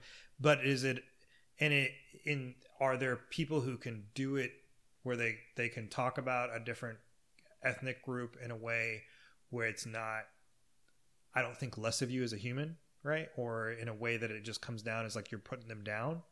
Yeah, there are probably people who who are able to do it. You know, Yeah. like I've heard Russell Peters do it, and he he doesn't come off in a way where he's like, you know, Well, He- would, he makes would Russell Peters be considered Middle East? He's, Indi- He's Indian no, no, no, he's he's Indian. What are you? What's your what what are you are you? because he's that- he's brown. Is what I'm saying. I, I'm saying to you, like I've seen him. I've seen him make fun of people who, or make like, uh, make, tell jokes or do bits on Asians, like Chinese people. I've Yeah. seen him do bits on Indians. I've seen him do bits on Arabs. I've seen him do bits on Africans from Africa. I've seen him. You know what I'm saying? So Yeah. like, but it doesn't come off in a way where it's like, I don't know. Yeah, well, the, for me, the Asian jokes hit because you know I consider him Asian, Yeah. and the Middle Eastern jokes kind of hit because he's brown. But then, like the black jokes, kind of like the what's the casino one? Have you ever heard that one? Or he tells a casino joke. Yeah, he tells a casino joke where he's talking about like talks this South he's like African working at the casino, and his name was had an exclamation mark in it, Oh, and the- his name was I've heard it. Belay? I- uh, yeah. Oh, the African Yeah, yeah. jokes. Yeah. the African jokes. Those ones those ones are, are, are decently funny, but he's not like he's he's usually just throwing out the Asian ones, you know. That's like his bread and butter. Where the Asian, the Asian and the Indian dude Yeah, are like. the Jamaican one's kind of funny too. I use that all the The time. The one where the Indian and the Asian dude are trying to haggle for like they're like negotiating who's buying what or whatever. That's that's actually real. but, But um, but like those are stereotypes that can be like yeah, those those are those Like, are things that archetypes, we can like- laugh about. yeah you, know? can like and it- I- I- again like he's talking to an asian person in the crowd and being like okay man bro this this this and this and he's like i can't talk because we're, we're like this this and this and this you know what i'm saying Yeah. you could say this about my people I, so russell peters is like is an example of somebody who's who's pulled that off for me you know what i'm saying Yeah, whereas like you know Well- if you're just going to be on your podcast and say and i'd never seen this clip before and Yeah. say something about I was, we were in a black neighborhood. And we got out and we were like did not know we were. Aware we had no business being there. And it was like fucking planet of the apes bro. Not a single white person in sight. That's what he said. Yeah. i'm like that's, See that that doesn't sit right. But then like when you And it- compare it to Russell Peters' jokes, his are more more lighthearted, where it's like it's just referencing the name, which is a real thing in certain certain languages um, with the the clicks. But then like even like the Jamaican joke where he's making fun of like like um, essentially black people, it's like where the the black dad like the Jamaican dad hits his kid and he's like just in case. Like later on, just in case the kid does something bad, he hits him first Yeah. oh okay then that's that's like that's that's laughable because it's like it's not just a black thing, you know. right that's like people have The Planet of the Apes like thing you for got sure. hit when you were a kid by your mom and i got Yeah. you know like it's Yeah. a hispanic thing it's a middle eastern Yeah. thing it's an asian thing it's an ethnic thing. yeah you just you just beat your kids But even even me just saying that it's an ethnic thing. Right. Yeah. Obviously, there's white families that that beat well their i get kids what you're too. saying it's like it's just other people from different Yeah. cultural I guess it depends on where it comes from. Right. You know? yeah But the Joe Rogan Planet of the Apes thing, like I feel like that's actually something he thinks, and that's why it's not sitting right with me. Yeah, and uh, again, so like, I don't know what your thoughts are when I when you're hearing all this because you have to. You're like the type of person you got to. I got to gather the facts Yeah. and I got to see what's going on. And this is me. Like I'm not lying to you. Like I I'm saw. not. I I'm. It is a clip. He did say it. yeah, he saw it. He, I, see- and this again, this is like early 2000s. Has he like and and like Joe's the guy like I'll listen to, and then I'll Yeah. then I'll take times. I'm like, man, why is he just like he just he's just always kind of towing that line of like Um, saying yeah. shit that's just like, eh, I don't know where you're going with this, bro, or like, you know what I'm saying? And then like, so when I see this happen, I'm like, man, he's gonna catch Yeah. some heat. And then the the D'Elia stuff. I never thought he was funny. A lot of people say that. They're like, they're like, they're like, He's only- I didn't even know he's a comedian. He's just a viner. No, Well, I he's mean, on that show. You apparently he's on that show. Yeah. You Yeah. and he plays a pedophile on the show. And so, oh yeah, yeah, yeah. so that's I don't, where I saw him never from. watched the Yeah. show, but then that news came out, or people have been watching that show, and then all of a sudden, these people that you know said that they were getting DMs from when they were like 16 to come to his shows. And Yeah, and- well, this is the hard part. Then It's like- some guy came out and he's like, "I took my daughter to go see his show, and she showed me that he DM'd her after the show." And I'm like, "All right, well, I mean, where's the you as a dad? Why wouldn't you go and like, you know, either talk to the police or try to do something about it? Why is it like all of a sudden now, years later? I'm not saying you shouldn't have like." I'm not blaming him for not doing anything. I'm just saying how is that how is it that it's coming now I'm and there's no proof. Same thing with the young lady. She in in one portion she like blurs out the email because there's uh, law implications, and then in another screenshot she does it. So I'm like, where is yeah, it's it's how- that one. it- Is it that one? Is it the same one that the one that started using the word grooming, right? right? Yeah. Yeah, I mean, like I, don't, I again, like I, this was like I was, I messaged you about. it. I was like, I don't know that one too much about that, Yeah. and I'm like, it doesn't. it feels like more of this needs to come out before like it. You, I think you more facts need to come out. Yeah, more inf- versus like I'm gonna out you on Twitter and now Right. it's gonna start a Twitter storm and Yeah, I mean the thing That's how it is, goes. the Me Too movement. Just speaking about the the young ladies is like, the Me Too movement is kind of like the Red Scare. You guys remember the like history Red Scare from like the 1950s? Yeah. right. it's very similar because there are facts and there are actual people that have stories, but then you have other people that are just kind of, you know, they're like the boys or like girls who cried wolf, mm-hmm. essentially. And so it's it's hard to know who's actually telling the truth and who's not, and where the facts are actually coming from. So it's it's really tough because I think I think it's that's towing a, when you're talking about McCarthyism, right? Like Yeah. like the Reds. Yeah, yeah. That's that's somebody who had a political agenda that later came out. Yeah, but what- what I'm saying is- investigation. so like, but but I but get listen, but how many people were like, you know, full I'm, I'm steam saying it's a similar phenomenon where it's like we don't know whether or not. I mean, obviously, we have to take people's word for what they're saying, especially if they're really passionate about it. I think. This But is, can this we believe them? This is the, you, well. Can you? yeah, I, I don't know. I I don't mean, know. I- I there think- are stories I do believe. There are stories I don't.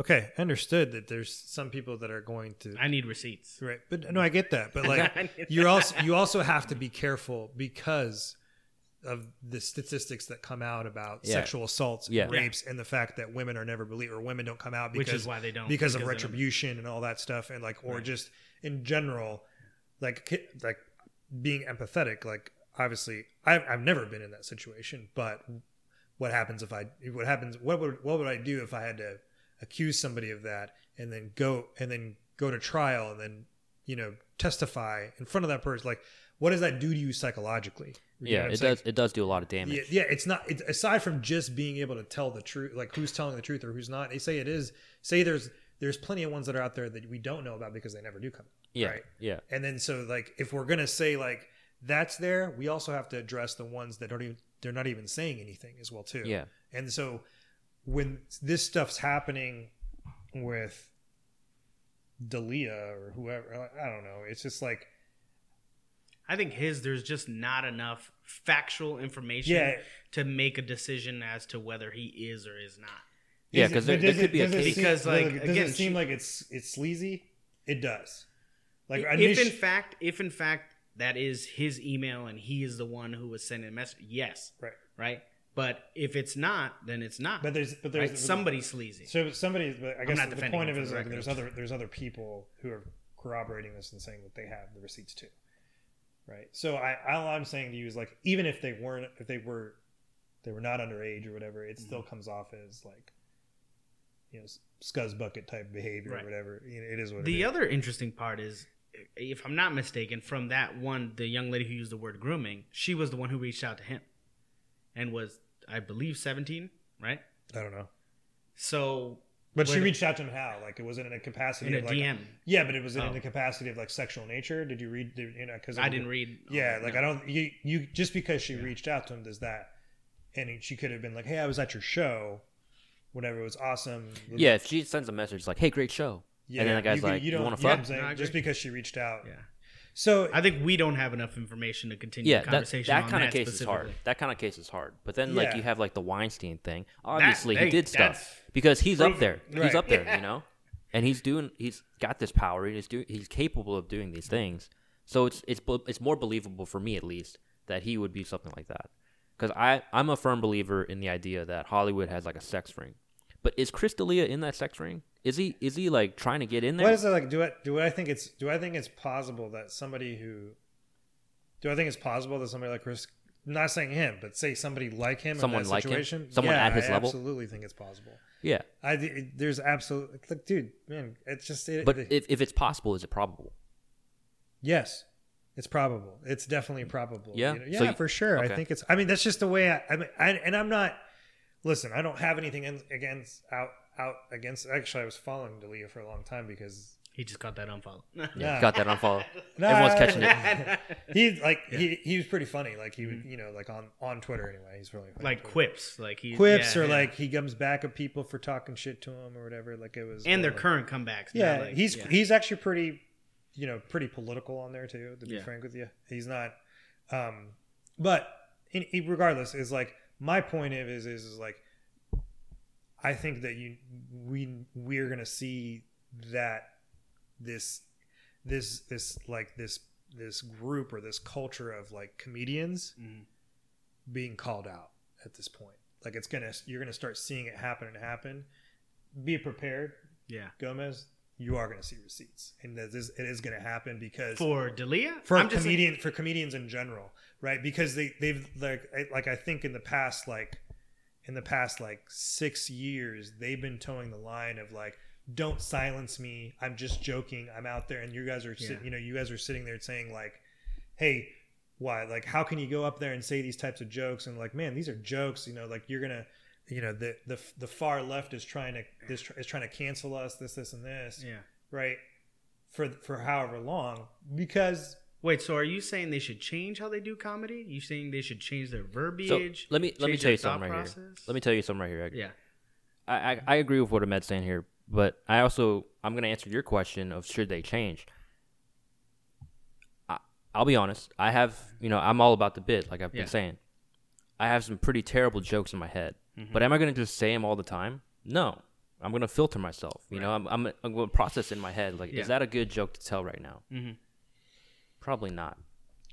You know, Especially with a mic in my face. Exactly. So it's like I'm not I'm not some high level comedian. I'm not going Yeah. on stand up shows. I'm not doing all that shit. Yeah. But I'm I'm filtering myself, and I feel like these comedians should have an understanding that like, hey, look, even though I am a comedian, even though I am telling jokes, I have to it's an understand art form or whatever it is exactly. I have to understand the climate. I have to understand what the repercussions of this joke is. right You know, and that's why like someone like Chris uh, or not uh, Kevin Hart, Yeah. He does like small time stand up shows Mhm. at like small bars and like pubs and whatever just to just just to try it out Yeah. you know and then like his actual shows are like the filtered jokes you know Right. so it's just like I, I it, think- it should be held I responsible think I think people are sitting there when they when they start bringing up the stuff. Here's So here's wait, so he should be held responsible for like a joke he told in two, 2000? should he? Yeah, like why wasn't that energy then? Like why is the energy now? Why It's- is like the energy built up now? Are you talking about like when he was when he like on this Twitter thing or whatever, or him specifically? Uh, Joe Rogan? No, Or Joe. who? Who? He's, he's like Kevin Hart. I'm Kevin Hart Oh yeah. So, I mean, Yeah. either Kevin Hart or uh, should he I'm be saying- responsible for I'm that saying- no because the climate was different the climate was different I, I think that like when But that's what he's getting burned for now, right? that, what I'm thinking is like, like Yeah, that was even, an attack, even on your on your the currently now like when they're on their podcast and they're just they're just the towing shit. the law, towing the line or whatever. Like the, the the clips between him and Joe Rogan and Brendan Schaub or whoever. Like there there's some like like Yeah. where you see the Theo Von clips with him and Brendan Schaub. It's like they're towing the line on some stuff or like they're just saying shit they probably shouldn't be saying or Yeah. you know let's say this is right. I mean, but that's their shtick. They like speak freely, right? That's supposed to be like a conversation Okay, like this. so that, what, right? my point of it is I'm not is- arguing it. No, no, I'm just saying that's do, right. that's their that's It's- their mo, right? So, but, but but what they're also mo is like you guys are trying to silence us, and it's infringing on freedom of speech, things like that, right? Right. Which is bullshit. okay. We all know that's bullshit. Mhm. When people start saying things like you're infringing on my freedom of speech when you when I can't say certain things like all lives matter or whatever, like nobody's saying that, dude. Yeah. Nobody, nobody, you're like nobody's gonna take away your right to say what you want to say, Mhm. but there are other consequences of you saying those things. that's that's the thing about the amendment though because it's not mentioning that it's saying you can say what you want but, the, but it's also saying you have to live with the consequences you're gonna live with those said. consequences, whether it's business, Yeah. whether it's socially, you just get ostracized. Which which he has said what he's wanted to say, and it's actually improved his business. too Joe Rogan, sure, right? And Yeah, same thing because- with but he's same getting thing the with toxic Brendan people. Schaub, same thing with Joey Diaz. Not as successful, granted, right? But I But mean, look is- at but look at Joe like- Rogan's success But right if now. this, what I'm right? saying is like you're saying like this stuff's now coming out, and he just signed this signed this deal with with Spotify. Spotify, yeah. Right. Okay. Well, what happens later on? Like if Spotify decides, like, you know what, this is getting a little too dicey for us. We're gonna end He's- this deal. Okay, Right. so I- he's I- still as big, right? Maybe. Like so, so Spotify doesn't make him bigger. no, no, no. If I anything, he's making money for Spotify. totally understand that, but Okay. Spotify could say So we don't want to Spotify be could- tied to that. That's fine. They could cut it today, and he would still be making the money. He But would still be. he- on top So of I'm- that so I'm not I'm- understanding your point. no, my point is, is like you could face business repercussions for the things that you do. Right, but he's always come out and said, "I won't work for someone." That Sure, therefore, sure. that's why Spotify is a licensing deal for three years, right? They don't like it, he don't like it. That's it. He's there to do everything. He's got the his money. way, but he's there to do everything his way. The only thing Spotify has asked him for is who's going to be your first uh, person that you're going to have. which is which they don't have. He doesn't have to tell them. Exactly. No, so again, so he's still following his previous MO, which is I do and say what I want, and it hasn't affected his business till now, right? So even if Spotify were to say tomorrow, hey, due to this issue, we're gonna cancel You this, still get the cash. he still gets the cash. Still he gets the still ca- listen. He still continues his YouTube show, still continues his podcast, still continue. Hundred percent. So uh, where's your point? So the the point is is like it, he doesn't get those deals in the future, right? He doesn't going to get those type of deals. Companies aren't going to companies aren't going to tie into that. He'll still get these. Like there's a reason Right, why. but he's not, to my knowledge, right, from what I've seen him say, he's not trying to get these deals because there's plenty of companies that have come to him Sure. for one for his IP, Right. for his podcast, for everything, so, so and let he me ask you hasn't this. done Please that let me ask you this. Because got- they he's consider got- that. he's Hold on, because they consider that selling out. But does he ha- he has sponsorship deals, right? He used to have quite a few sponsorship deals. He still has has. yeah, he still has some that he says Yeah, in the but beginning. d- yeah. does he have sponsorship deals from like these major major companies when he's when he he's still But he said he doesn't want them, right? Okay, but Like, but how if, many- do you but if Amazon comes on and says we're going to pay you three million dollars for you to spot for you to for advertise for for Amazon, he's not going to say no for like three episodes, I, I don't know. which they could do. they could do, yeah. Yeah, like I'm just saying, like that's that's what we're talking about here, Right, but listen, we're not he's talking also about the guy. like let's and I'll you circle know, back. Black around. Rifle Coffee Company. But listen, he's also the guy that when they were like, "Hey, we want you," when the UFC got purchased, all right, we want you to do more shows. We want you to go. He said, "No, I'm not doing any shows internationally." I- all power to He him, was man. the first one that was like, "I'm not going to do more. I'm not going to travel internationally." Okay. So again, it's not about the. You, But- what your point is, it's about the money. He's not going to No, get no, these no, no, deals. no, no, no. I didn't say this about the money. I'm telling You're you, saying these- he's not gonna he's get going these to deals have in the reper- future. He's going to have repercussions. Right, He's and I feel like he's the one who's come out and said, "I'm ready for those repercussions." Okay, so Right? let, like, let me ask you this: like, it could be anything, Edgar. It I- could be anything. Right, and he said he's come out and said It could be anything. it doesn't matter. Okay, right. So you're you're saying to me, like, I'm not saying it to you. He's the one who said it. no, but you're discounting the fact that there there are social repercussions for for if if anything comes out. Like we're not like like say this Planet A things really goes sour, Mm-hmm. right? And it's bad. Other things go come up for him. They go sour, Okay. right? It's not good in the public eye. Okay. Okay. It's not just about his podcast. It's about he can like he's a stand-up Mm-hmm. comedian. Okay. What if venues don't want him there anymore? What if Netflix doesn't want to sign him to another show anymore? Those are, that's it is what it is, right? Or But that's not how he. That's not how he runs his business. okay, so that, that's that and that's So you're you're I'm like telling you, hypothetically like, I'm- what if these people don't I'm, want to work I'm not? Talking about I'm not talking about him and how he how he feels about the situation. Okay. Okay, I don't give a fuck if he's like goes home and he's like, if you don't want you know, suck my dick. I don't give a shit if you if you don't like what I have to say or not. Okay, that's that's his opinion. That, that's his and that's his prerogative. Mm-hmm. Yeah. Hundred percent.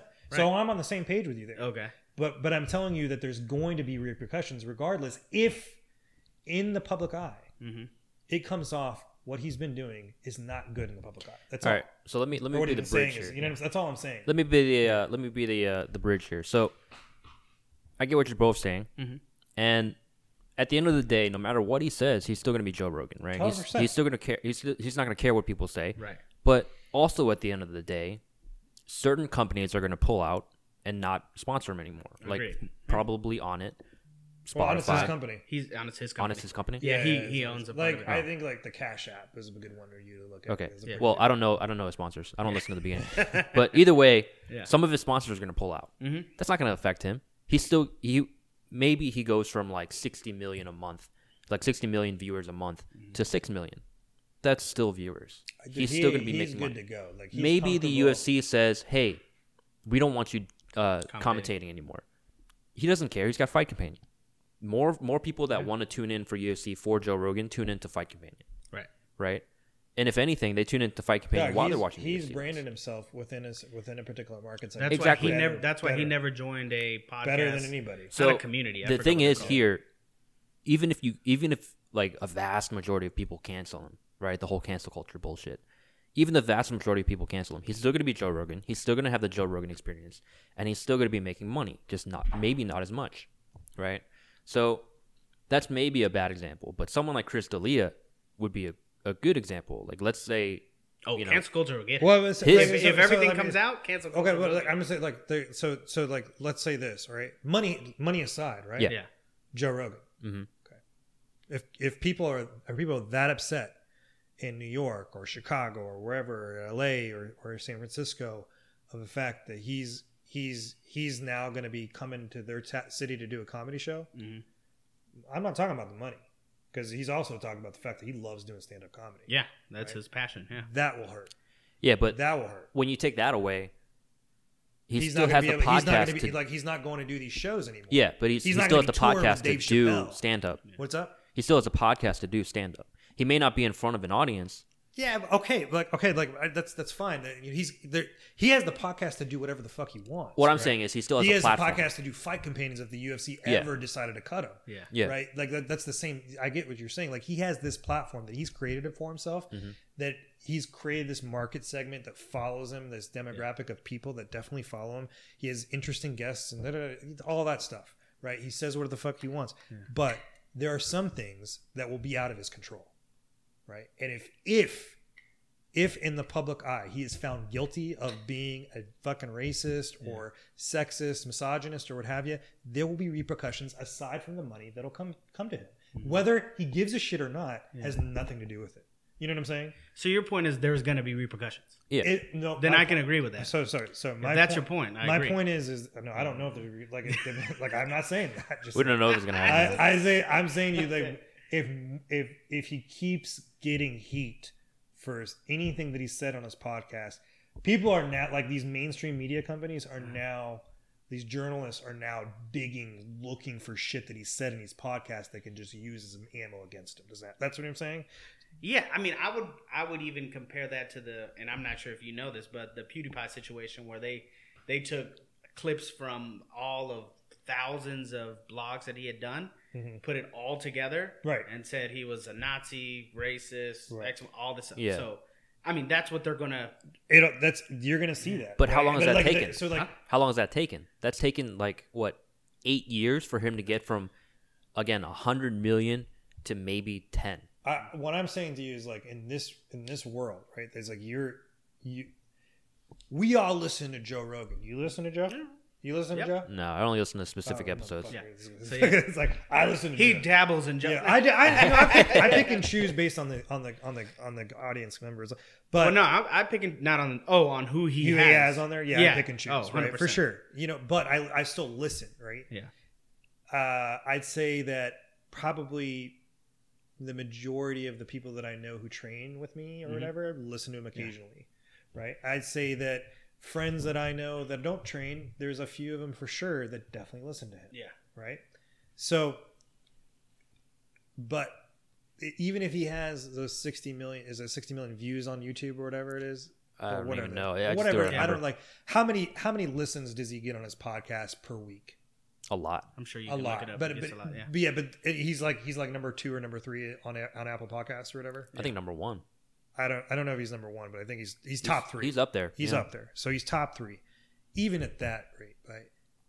We're not talking about 300 million Americans, right? Yeah. 300 million Americans are going to get exposed, or like uh, the, the, there's a large amount of Americans that are going to get exposed to his to whatever he said based on what this media media like a media frenzy will do to pick up. You know what I'm saying? Yeah. Yeah. I'm I've been on Twitter for like two days, Yeah. and they're picking. They're like they're like finding shit like this. They're like going Yeah. through, you know, going through YouTube clips of like way back in the day, dude. Yeah. They'll they'll do that. You know, we're, we're They got talking- time. They got time. That's their motherfucking job, right? So they're gonna do that, and they're gonna pick. They're gonna pick what pick it out, and they're gonna they're gonna vilify him, Yeah. right? Whether he's vil- whether he's really a villain or not, Yeah. it's up to public opinion. Right. But they're they they see it, they see blood in the water, they're gonna fucking go at it, right? And they're gonna Mm-hmm. keep on digging till they get as many clips as possible. Eventually, the we're not talking about me and you, Gomez. Yeah. The like all of a sudden, my sister who doesn't know who the fuck Joe Rogan is is gonna be exposed to who Joe Rogan is. And what if you ever say I listen to Joe Rogan, she's gonna be like, like, "Why are you listening to that piece of shit?" Right? Or or whoever you know, like Yeah. could be your sister or your Yeah, like or whoever, you know yeah. whoever it is, right? Your coworker that says, "Wait, you listen to Joe Rogan?" You know, all that they never knew who Joe Rogan was, but all of a sudden it's just like boom, blood in the You water. get labeled. right? Yeah. Exactly. You know, Yeah, I get it. I get it. Um, no, yeah, I get it. it's pretty intense. Speaking of uh, speaking of Joe Rogan though, the recent guest he had, what's his name? Jocko. Uh, Oh, Willink. Or Willink? what do you think of that? I watched bits. He's and been pieces. on a couple times. I watched bits and pieces I watched bits and pieces of that too. Um, So aside from all of his um, all the like the the police talk and all that stuff, we don't have to get into that. But the one thing that caught my eye, not to politicize anything. no, no, no. So the one thing that caught my eye was yeah, that we don't. he- I- he I, said- I feel like we could take, talk about anything on this show. Like, it's like- But the one thing he No said was um, repercussions. jujitsu for kids to prevent bullying. Do you guys agree with that? He said kids should do jujitsu to prevent bullying. Do you agree with that? I don't agree with it. I don't agree with it as a anti-bully because like what is bullying is like having so many ways, like people like cyberbullying. you can cyberbully, you can bully from a distance, you can, you know, Yeah. there's just so many different ways. It's not all physical. Yeah. So if the child, if the six-year-old child knows how to grapple, like how is that? I mean, is it because the mental fortitude of the child is going to be different? Then possibly, right? But I mean, I, I wouldn't attribute it to that. What do so you I, think? I'm not. I don't agree. With I'm that- all, I've been I've been in the I'm in the camp of jujitsu is not for everyone, so that's just that'll tell. but I that. do I do say like I would li- I, I don't agree with jujitsu is the anti-bully, right? Yeah. Uh, but I agree with children should do jujitsu, right? Or So- a type of Some type of grappling martial art. some type of martial art. So yeah. I'm always in that camp, Yeah, right? That's that's like the whole Ronin system concept is Right. that we should do our best to better ourselves no matter where we find it. But jujitsu to prevent bullying is the dumbest shit I've ever heard. What is it like? Is it helpful? It's helpful. It- it's it's it's helpful like for the- if life. the the whole bullying thing. is physical. Yeah, no, no. But what I'm saying is Oh. like, is it like, is it helpful in terms of like a piece of the puzzle? Yeah, like, but you need some other things, right? Like, you Yeah, need, you like, need a lot. I mean, again, it all depends on the teacher too. If you have like some teacher No, that just but, like like, but- we're doing takedowns the whole day, and that's No, so here's No, I'm like- talking. I'm talking about like Oh. just like so. There's jujitsu that could help, right? But we could we also say like could the, what else could help shape who this this kid is, right? Yeah. Could be like a a good upbringing at home or like a proper support, uh, emotional support. system, Exactly. So here's my thing. Like hugs. Hugs. Here's my thing. Bullying Yeah. is like a hundred percent mental. A hundred percent mental. It's all about that the the specific person's mental state, their emotional state, and how they think about things. Right. That's that's That's like one. It could be physical, right? Right. Well, yeah, but physical bullying, cyberbullying, like we Yeah, were yeah. just saying, Mhm. even verbal. I feel like abuse bullying. cyberbullying is definitely mental as well. Because I mean, you're reading everything. For sure. That's for how- sure. yeah. That's it's all like physical is not. It's, all not an aspect of bullying reputation anymore. Shit. Like it's fucking. And at six horrible. years old, you don't have a Right. huge reputation, but your reputation is you. Yeah. Yeah. So like the the thing is, when you give a kid jujitsu, sure for the bully, maybe they'll learn to humble themselves because they're getting their ass kicked every day. Yeah. Sweet double For the for the victim, maybe they're learning that hey, look, I don't have to be afraid. I can I can fight. I can do something. yeah. But you're just evening the playing field by adding a new variable. You're not doing anything to the bullying itself, right? So like, let's say Ahmed's a bully and I'm I'm a, I'm a nerdy kid. I'm a scrawny kid, right? Yeah. He comes up to me. We're both we're both jujitsu guys. He comes up to me and starts bullying me. What am I gonna do? Pull guard? He's gonna pull guard too. Yeah. That's not gonna. It's not gonna go anywhere. Or even if you do a Couple take of butt listen, scooters but trying listen, to fight on the even playground. Yeah, even exactly. If you do take him down and like potentially, I don't know, armbar, Americana, whatever, right? yeah. Soon as a teacher, administrator, whoever comes, what's the first thing that happens? You get separated. Who started it? You. You're suspended. What did you do? I called him fat. Go back to class. Yeah. So you see what I mean? So the bully won technically. bullying, like jujitsu for bullying, just does. It's it's just so, so dumb to me. Yeah. It starts. It starts where the mind goes. You know, like Yeah. if Well, you that- want to prevent bullying, you got to address the situation, like the fact that kids will will find something wrong with you and abuse that. You know, like Ahmed's wearing glasses. We're not. Fucking nerd. Yeah. You know, we're just gonna attack him for it. we're contacts next time, like me. Yeah, you know, it's, there's there's always going to be something that we can pick apart, yeah, yeah. and if you give them more tools, it's it's not going to change are the playing field. shitty, bro. Yeah, fuck kids. Kids are bad. But yeah, it's just I, I don't know that that part kind of I don't know it, it didn't sit right with me. Can me. we me too kids? Can we just me too the, the whole fucking Yeah, fuck kids. fucking kids, all of them, just like me too them motherfuckers? That's definitely not going to work out in your favor. You'll see a tweet saying Ahmed's grooming. no, I mean, don't be like that. It's like, hold on. It's like, He's going the other way. accuse the- I want to accuse them. It's like, hang on a second. yeah, but I, I get what you're saying, man. Yeah. I, I think there's I think there's a lot to it, right? So like, you know, it could be like there's a lot. Can can jujitsu help with your confidence? Yeah, for sure. Absolutely, and like how you like your mental fortitude when you are kind of faced with cyberbullying. Like, I don't give a fuck, man. Fuck this guy. You also think of like the curriculum. So if the curriculum is like the karate you see on TV when they're like, all right, you bow before The you flashy come shit. in. Yeah, and then it's like, all right, there's a cadence, there's a respect. This is how you talk to other people, and the instructor's like telling you how to build your confidence. That type of environment that'll definitely make a child like mentally stronger, right, and also physically stronger to not get bullied, So- right? But do you need if that was all of jujitsu for kids, then I'd agree. I think, but need, that's I, not the way I it think is. you need the sport. It's jujitsu. mostly like running around and pushing a you know yoga ball and Yeah. takedowns and you know what I mean. So here's the thing. I taught uh, I taught youth martial arts. It's actually more youth self defense. Um, back in Richmond, I taught it for about three years.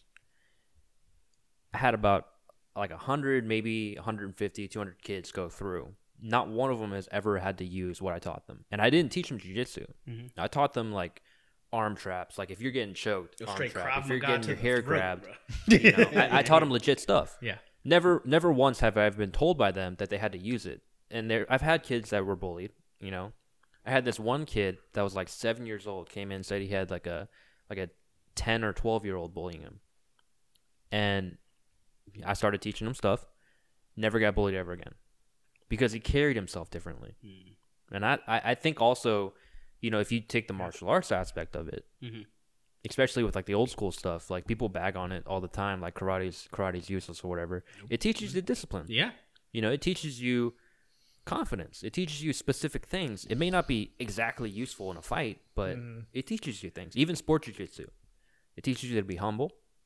You know, it teaches you that you're not the baddest motherfucker on the planet. Yeah. There I is someone better I than almost you. think sport jiu-jitsu is better for these kids because the sports because like sport jiu-jitsu is like you. I think you talked about this one time. Is like the the fact that you're doing sport jiu-jitsu. There's a level of intensity to sport jiu-jitsu that Yeah. you get that you don't get from this from Exactly, From yeah. Gracie self-defense, Yeah. right? Yeah. And I was doing like you're like wait a second, it's not the same as like you and me rolling. You fucking go for a toe hold like I don't know. I was like oh shit, you know what I'm saying? It's like that. Yeah. I know. It's like you know what I'm saying? Yeah. It's it. there's a level of that intensity that you Yeah. get, and it's it's it's it's the same. It's just but to be frank with you, it's the same confidence you can get from other sports too. Yeah. Like you can get you can feel confident about yourself because all of a sudden you're just you're a really good basketball team. You play really good basketball, or you play really good. You're a really good football player. You're And really at good, the end of the day, you're among friends, Ricky. exactly.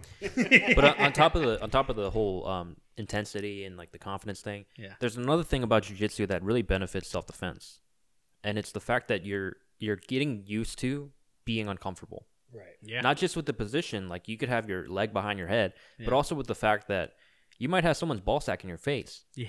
Yeah. or you or you might be rolling with a girl. Yeah. Like, I'm not saying that you know like sexual assault predators should start doing jiu-jitsu so they can feel more comfortable. No, that's stupid. That's No. dumb. The other, it's actually the opposite. Jiu-jitsu is not for everybody. There you go. Yeah, it's not for those motherfuckers. Yeah. Fuck those guys. Right. But yeah, it's it's a very similar concept, and I agree with you. Jiu-jitsu is not for everyone. Mm-hmm. J- Here's here's one thing I was like I, I got in this and speaking you know I think Edgar saw this. I won't talk about specifics about the question or whatever, but my point is is like jujitsu does not weed out the assholes. Period. No, it doesn't. It does not weed out. I the mean, look at. Gordon Ryan. Right. Funny you should say that. Speaking about the king, no, I don't know. So, yeah. Right. And that's another thing. So He's about- a fucking bully. him? He's a bully at the top of the at the top of the sport. then how Yeah. much of that is bullying versus like I'm hyping myself up to get paid? He's definitely a bully. He's definitely a bully. He's at the top of the sport. He thinks he's the best, which legitimately he's probably one, like one of the greatest, if not the greatest, right now no gi competitors. And who's gonna say he isn't? Who's gonna say that he can't say what he wants to say? Felipe- Motherfucking Yes. Felipe motherfucking baby. Yeah, Take that but- back. Two times, two times. But who else is gonna challenge him besides that? Yeah, no, that's definitely the only guy. You know, you got us there, Rick. you can't have people in the comment section that get bullied by Gordon Ryan or the because Gordon Ryan says some off the wall shit. Yeah. You Dude, know, uh, yeah, we get. I mean, hey, listen, I'm not trying to take your podcast where you don't want it to go, bro. But that guy, listen, that mother, I'm gonna, I can't. We can save that for another episode. I We'll save know, that for yeah. another I'm just, episode. I canceled my Flo subscription today. Yeah, fuck Flo, man. I I don't. I never Really? even. Yeah, Because they have the King Ryan show or what? yeah, because the King Ryan and some other people on there that are just, you know, saying some some shit that's not cool. Hmm. You know, Yeah. So it's like, They, Hey, man. they've lost the El Sayed funds. they lost that, and I, I let them know that too. I, I let them know, hey, listen, this is the reason. hey, fuck you guys. exactly. This is the reason. you guys are I'm- ruining my experience. Yeah, I was like basically The user like, experience is horrible. Hey man, I was like, hey, read the fucking room, guys. Your shit's canceled. Boom. But no, yeah, like shit like that. You know, it's just. I don't know, man. It's You know, just, it's, yeah, you're right, but I, yeah, it doesn't it doesn't weed out the assholes. I mean, listen, we train with fucking assholes. You know, depending on the day, I could be the asshole. Who knows? No, sure. no, I'm just saying, like, Look it- around the room. You don't see the asshole. You're, you're the, the asshole. asshole. He's a nice guy. He's a nice. Wait a Wait a second. second. No, fuck. yeah, I don't know, man. I feel like it's it's like um like we see it you see it like where like the high level belt that beats the shit out of the new white belt when they come in. Right? Is that fucking cool? That's No. not cool. Like Yeah. crushing the new white belt. Just like to a Yeah, Well, that's it also horrible. depends on the extent, though. Like, if are they actually like, are they treating it like mundials, or are they just being like, I don't really understand if I should like slow down or no. because you- sometimes I feel that way. You know what you know what I'm talking about, man. I know what you're talking about, but like, Mhm. let, let me just let me just help the people that that don't know what we're talking about. Explain it because I can't explain it. So, like- Like sometimes I feel like the asshole, which I'm okay with. I'm okay being an asshole, but sometimes I do feel like an asshole when I'm rolling with like a lower belt or like a white belt or even like a, a colored belt, and I'm just like, you know, I'm tearing them up, but I'm not going like 100. percent Mhm. And then I feel like I feel like they feel like I'm an asshole. Right, but then I know what you're talking about. Where there are certain people on the mats that come on there, and they they think it's like 100. percent Mhm. You know, Right. It's not even just about it's hundred percent. It's like you can they just hear in their background. "Mortal Kombat." Eh. But I like. I heard, let me ask you this: Do you guys ever roll with people and feel that they have like you can feel the energy from the roll, and the energy from the roll does not feel right to you? Like, I, I'm not trying to get all Yeah. existential, Yeah. existential yeah, you. I get, I get what you're saying. You know what I'm The talking vibe, about? you don't get the vibe. Yeah, like the vibe is like you're going hard, but you're going hard with kind of like this ain't about us getting better. yeah. You know what I'm saying? So when I, I and I can tell when you're rolling with somebody who's like brand new, I've seen some people who's rolling with some brand new. It's like, Mm. are you crushing their soul to to just to be able to say, hey, this is how jujitsu is. It's really, it's really you're beating their beating their ass because this is you need to be able to deal with that level of uncomfort uncomfortableness, Yeah. um, discomfort that happens, and the fact that this is really hard. Or are you crushing their soul to make sure that they know you're the head motherfucker in charge? Yeah. I mean, when I roll, um, especially when I feel that way, like I feel like I'm being an asshole, I make it I make a note of it to be like I'm going as hard as, as you're gonna go. Right. You know, yeah, I'm but trying that- to that- that's, the that's different though, right? Like, Yeah, but- and I don't ever, I don't just so you guys, I don't ever get the sense that you you were ever like that. You whether you Yeah. feel like that or not, feedback for you. No, I don't get that sense, right? But do I think that they're, you know, matching somebody's intensity is one thing or whatever. Some, do you ever do you ever get the sense like do you ever like when somebody's going really hard with you, like a lower level belt? Yeah. And I catch a rogue elbow, and I don't Right. get to like, oh my bad. Yeah, but do you but do you do you like some, sometimes don't match their intensity? I don't. I I actually roll fairly. I mean, aside from like the sporadic speed, I roll fairly slow. Like I'm not going. Yeah, Edgar's kind of like Romero, where he just he's like a stone golem until you do Just, like, something. as methodical as I can, because I'm like trying to conserve as much energy as I can for when I do. Edgar does the Romero shuffle step Yeah. in the middle of it.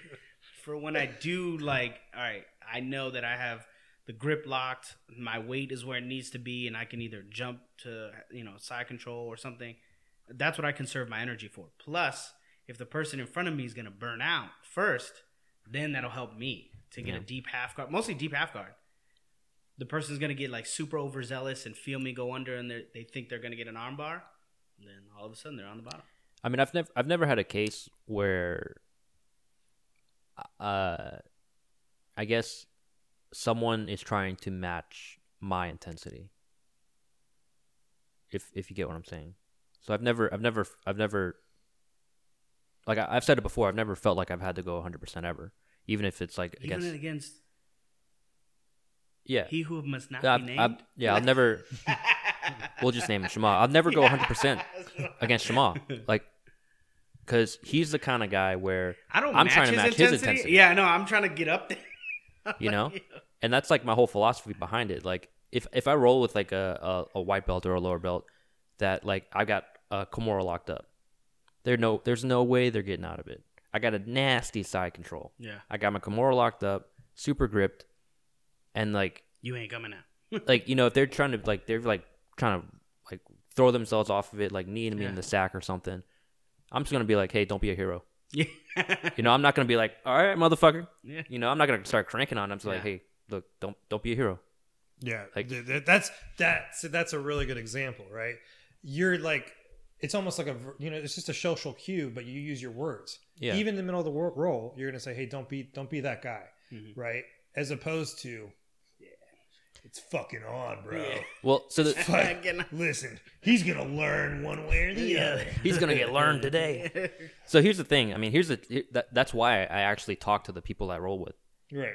because if I can't make a coherent sentence and have a good like an actual conversation back and forth, Then you're not, you're rolling you're rolling too like I'm going too hard and I'm getting too mad. right, or you're getting too tired or whatever. Or yeah, Yeah. you're getting too mad. You're right. So that that's my thing. I've I told you about this before. Like I I don't go 100 percent because I get in the dark places, you know, and that's when I would be that actual asshole. Mm-hmm. You know, that's happened before. Not here, but it's happened before. And so, like, if I can just say something, like, "Hey, don't be a hero," or like, "Hey, are you double jointed?" Like, just something, something like that, or like, Cause this about to break. No. yeah, or even just be like, "You watched the fights last night?" You know, about to show you how. are you a drinker? Yeah. You know, you remember that? Which one? No. Ah. what do you think of the color blue? You know, I'm I'm gonna Yeah, say yeah. something Yeah. to make a conversation. Obviously, it's not gonna be some something as random as that, but right. But One you're thing- trying to make it like keep it playful. One Yeah. thing I agree with you that I do as well. Like if I'm mad, I won't roll. Like I don't get mad often. I'm just saying like if we're rolling, and like I feel like you're whoever's intensity that I'm rolling against, they're literally like trying everything. Like and they've kneed me in the face. They are pinching my tricep. I've caught a rogue elbow three or four times, and you don't get to like, oh my bad, or are you okay, or or something that yeah, you- gives me the you gotta get off the that I'm. I'm just like, you know what, I'm good Right. and, and I'll head out. Plus, if I'm already angry, I'm gonna breathe harder and I'm gonna make mistakes, and then I'm gonna get caught. and then you get more mad. yeah, Yeah. I don't know. I I feel like I, sometimes I. I'm at yells. Alhamdulillah. Allah, give me Habibi. strength. yeah, That's my. No, but I I feel like I've been in that. Inshallah, you will tap. Yeah. but I can tell the difference. Like for me, I can I can tell the difference between like I'm mad and I'm frustrated. Like when I go against a wrestler that just like they. th- I've never done wrestling. I didn't do wrestling high school or anywhere. So uh, all, any wrestling I have is from jujitsu, which is not wrestling. So an actual wrestler that like did all four years in high school, or whatever, comes in and j- is just crisp and knows how to pressure and like stay behind and like like I'll get super frustrated, but I'll try to make that frustration into technique versus anger because then I'll Well, do do you do you get pissed off when you're rolling when you're going against a blue belt or purple belt that's digging their elbows in your close guard and your hips? I don't get angry, but I get fr- like I'll then I'll then when I get to mount, I'll Superman because I'm like, yo, this is the same thing, right? You dug your elbows into my now my pelvis is like squeezing your diaphragm. Digging into your chest. yeah. oh, you can't breathe. Oh, no. no. Do you do like? uh, There's times like if, But if they're, like, if I they're a higher level belt and they're doing like, or like say a high level belt that grabs your fingers. yeah, I'm definitely not a fan of Yeah, that. like they're all. like if I get latch on to the choke, then I'm gonna like whatever. I don't know. I don't know if if it's some person like I don't know, man. I've told I've told you this before. Like it's just I don't know. It's hard for me to actually Get it? because I've I've Yeah. kind of like corralled myself into this point where it's just like I'm more mellow he about needs it. to see it. He needs to see a knife. Like, Yeah. oh, there's imminent danger. Yeah. Okay. no, you should watch me do some striking, They- some striking sparring, like legit, like because in jiu-jitsu, you know, if someone's grabbing my fingers or if they're like digging their elbows in, like all right, but like in striking, I'm like all right, you know, Like if I don't know. So it's, before it's weird. before I used to get way more frustrated, like when the digging of the elbows. Now, as soon as it happens, then I'll open, and I'm like, all right, so I have to play open guard now because the last thing I want is like take a shower and I got massive welds on the inside of my yeah, thigh. yeah. So n- to me, I don't mean- even use closed guard. Huh? I don't even use closed guard. That's for bitches. Shit. Listen, well, this bitch can sweep, okay? but um, so nowadays, I'll open my guard and go for sweeps then, or give the impression that they can pass and get half, you know, get side control or get a half guard, deep half, sweep, and then be like, all right, see, see how that didn't work out for you? Let's not do that again. Yeah. Yeah, I don't know.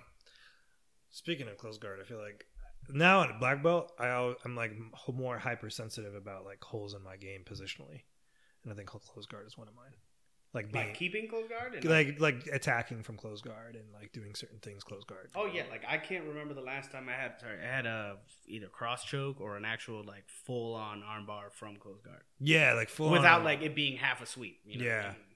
things like so like that that one is like I think also like defending defending toe holes or like locks in general from like when people just don't want to pass my guard or they're, they're not they they're they're looking for the leg lock when my guard.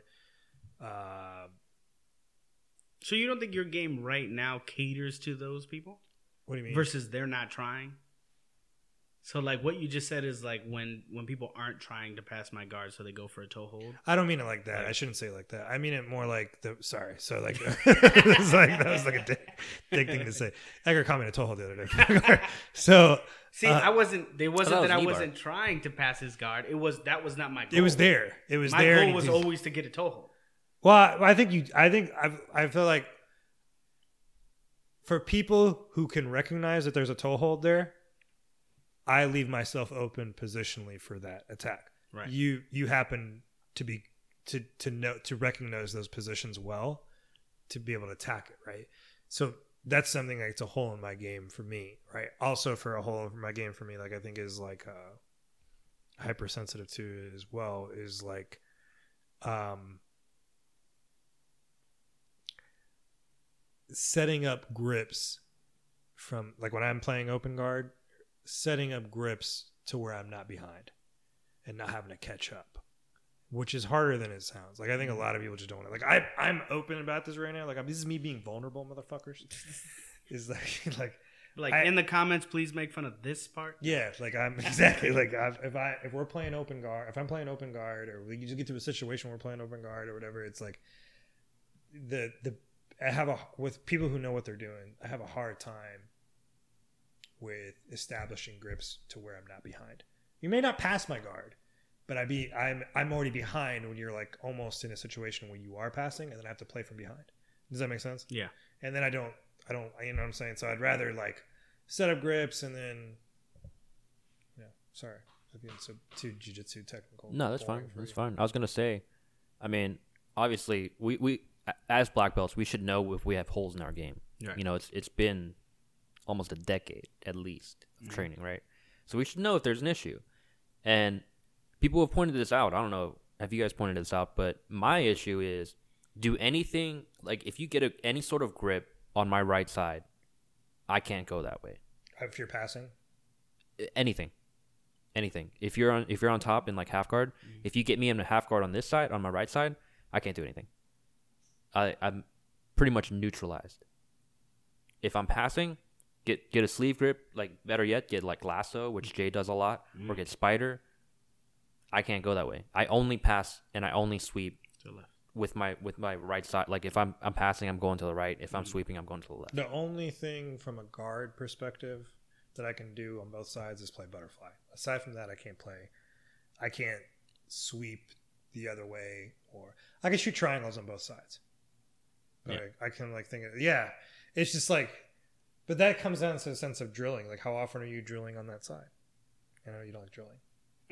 i don't drill but even that even if i drill school, school of drilling. even if I drill passes on my left side, I'm Yeah. still gonna instinctively go to my right side. Right. And when it's neutralized, I'm like a deer in headlights. What if you said to yourself, in this role against this lower level belt, all I'm only gonna do is go this one side? I do that. And how you do? You pass. Yeah. Ah, I mean, I'm just saying you, you can't really like gauge that right now in the past three months.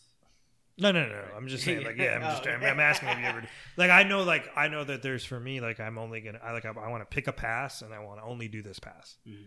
Like the times with lower level belts is like this is the only pass I want to look for, right? And so to to see if I can hit it or to get better at it. Yeah, but like I mean, even aside from that, like when I train, I I like I have an issue shooting to my um, shooting to my left, right? So I I can only shoot with my and shooting not not as in guns, but like it's it's a type of move. So shooting with my left foot forward, like I can only shoot that direction good. When I switch stances, which I do all the time, I try and work that, but it's just pretty much impossible for me to actually get in there. You Can know, you judo toss on both sides? Yeah. With your hips? Yeah. Um, His hips don't lie.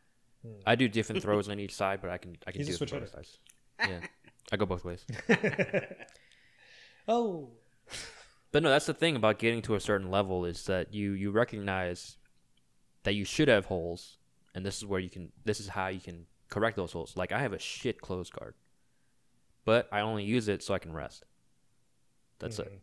That's the only reason it's shit because I don't actually use it. I don't. And tr- I don't when me and drill him are it. rolling, and Jay's like, "One more," we're like, "You know what to do? You know what to do." Close Right, guard. close guard. I'm like, dude, I just rolled eight times. you know, so like the. Uh, there, there, there's certain holes in everyone's game that they need Yeah. to be plugged. Yeah, Yeah. I'm, I'm I'm saying it like it's good because I think it's a good thing to be like Yeah, for sure. to There's- be able to yeah. talk about it. Like I don't know. Yeah. it's, it's good for me. you open chat, you know, not Yeah. open mat, open chat. Yeah. You just sit around, I'm just trying to keep it a little bit, you know. Change your tones. I get exactly. We've been, you know, listen. There's no more Joe Rogan talk.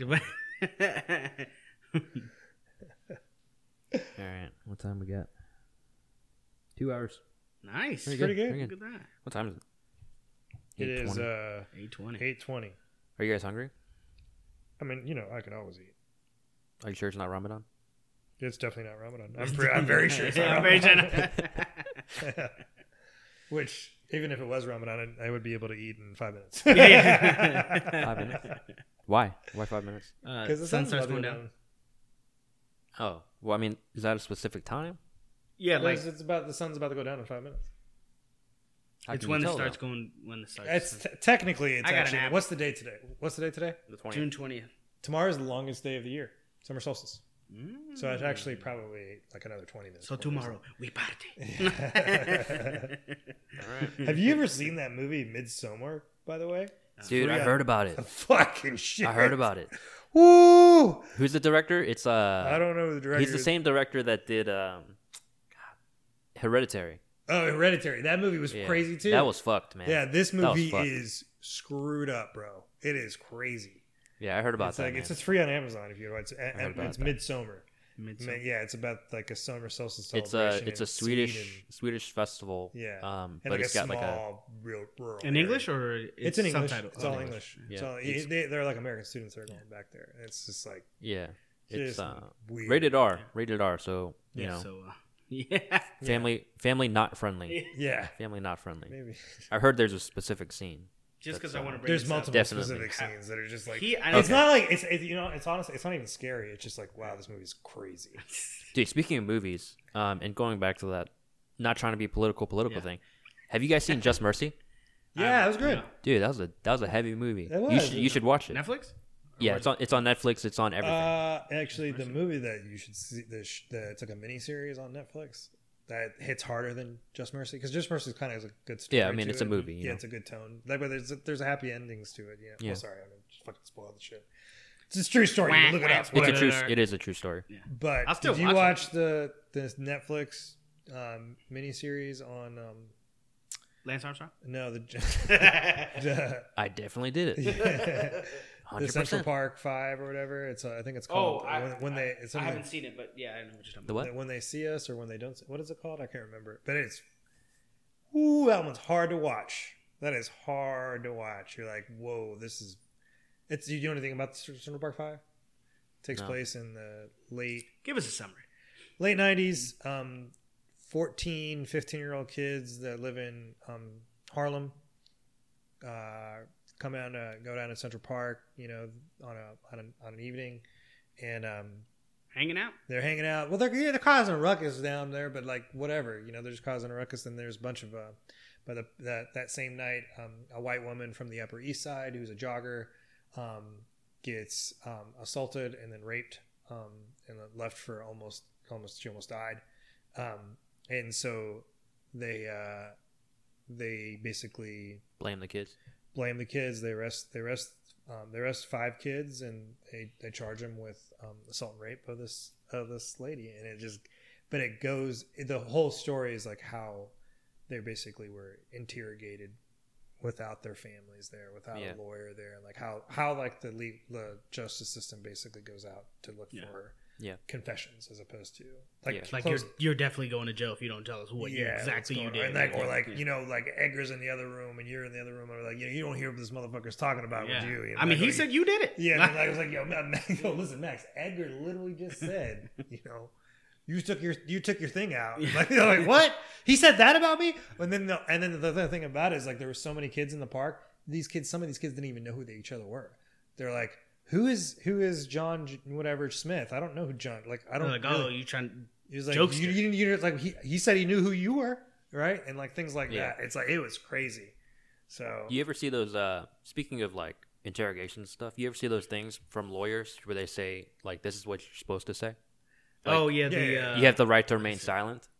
yeah, Don't actually stay silent. Say, "I'm invoking my right to stay silent," and then they really can't do anything. And if they do, then they're basically like ruining their own Mhm. their own Miranda rights. what is invoking my right to remain silent? So um, I remember reading uh, from this lawyer who said um, specifically, like when you get arrested, they don't have to read you the, your Miranda rights. That's not that's a myth, Mhm. and you can basically invoke the Miranda rights so that you know you have a right to a lawyer if you can't afford them. Blah blah blah. blah. yeah, yeah, yeah. You can say, "I invoke my right to a lawyer," and then you can you like you, the lawyer basically said, "Don't ask questions like, can I get a lawyer?' or like, I'm not talking till I get a lawyer. You got to say, I invoke, or like, I like you. You got to you gotta actually. I you gotta said, say I it. saw like Yeah. they, then they then they like start asking you questions. I invoke my right to remain yeah, silent. yeah. I invoke my right to state and remain Okay, silent. that makes know? sense. And like, um, there there's more he said. I can't really remember it, but he also said like, um, fuck, what did what did he say? He had some really good tips. I'm gonna I'm gonna try and find it for you guys. But um, yeah, that that kind of shit. Like, if I ever get arrested, if you guys ever get arrested, just be like, oh, hold on. Call Max. He's my lawyer. I come in with a fucking I'm briefcase. like, I, I invoke my. And it was like, what is all this? I'm like, we're doing a podcast, right? I'm like, no, we're in the police station. Just start setting Like, up.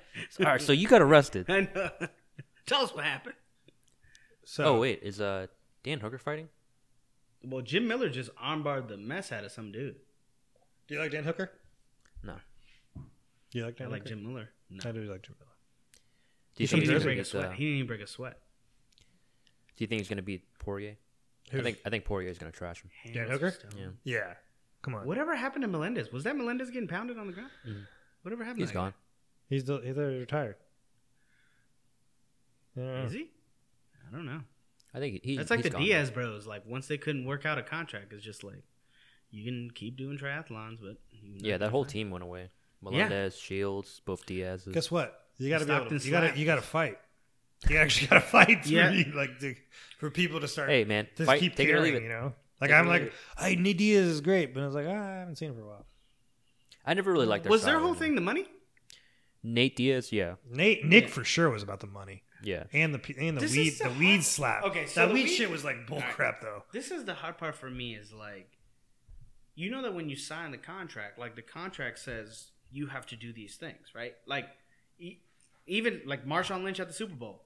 Hey, you have to sit in this seat in front of this microphone and talk to the reporters, right? What you say is up to you, right? But you're Yeah. at the Super Bowl. Okay. Yeah. I'm just here so I won't get fined. Right. Every question. He said that like 20 times, Yeah. right? So Nate Diaz, again, they want you to uh, sell the fight or whatever, but once you get to a certain point, you're the sale. You Yeah. fighting is a sale. You got to sale. sell yourself. But you still have to be there to talk. Now, if you don't say anything, that's fine, but you got to show up. He wasn't showing up. Yeah. And it's like, bro, that's a stipulation of this The money, contract, right? Yeah. right? It's on there. So it's like, why? If you when you signed it, you saw it. You know what's funny? Um, have you been keeping up with the Nate, like Nate back and forth with uh, Burns and Usman? No. So when they announced that Usman was potentially fighting uh, Durinho, like Mhm. Gilbert Burns, Nate came out and said that's a dumb fight. You're supposed to be fighting Masvidal. Blah blah blah. Like that's that's a that's a fake fight. That's a fake title. And then Usman like starts trashing him, Yeah. saying like, "You got destroyed by this dude. You haven't fought for a title ever. You have a you have like a a ratio of one and two. You know, it's just like trashing him. And then Burns starts trashing him too. And he's he's like Burns' final uh, quip was that he should be thanking McGregor for getting him a payday. And then the only thing, Ooh, that's a burn. yeah, the only thing Nate said was, "At least I'm getting paid." But then it's like, yeah, then you you won the argument there, but Yeah. you're not defending yourself. Yeah, I know. You're You're kind of like going talking about against you what just you got just said. paid, you but you're not talking about the title fight. anymore. Yeah, You're- exactly. It's like, he's totally- he's going against what he just said. He's Yeah. like, you guys are chumps. I'm a chump too, but at least I'm getting paid as a Yeah, I know. chump. yeah. So it, it was kind of funny. Man, So that yeah, fight's coming up. Usman Burns. Burns wins for sure. He thinks Burns is gonna win. I want Burns to win.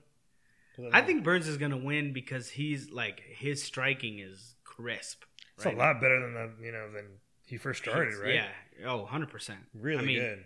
I don't know if it's his striking coach, which I'm sure it is. Henry but Hooft is like, yeah. Um, but it's just I don't think Usman. I mean, Usman's gonna get caught. I feel like I don't think Usman will get knocked out. No. Nah. He's got a big old head. Yeah, that motherfucker can take a lick, dude. He's been taking quite a few licks though. yeah. So But that's who's he, why- who's he hit that's a hard hitter? or Who's who's he fought that's a hard hitter? T Wood.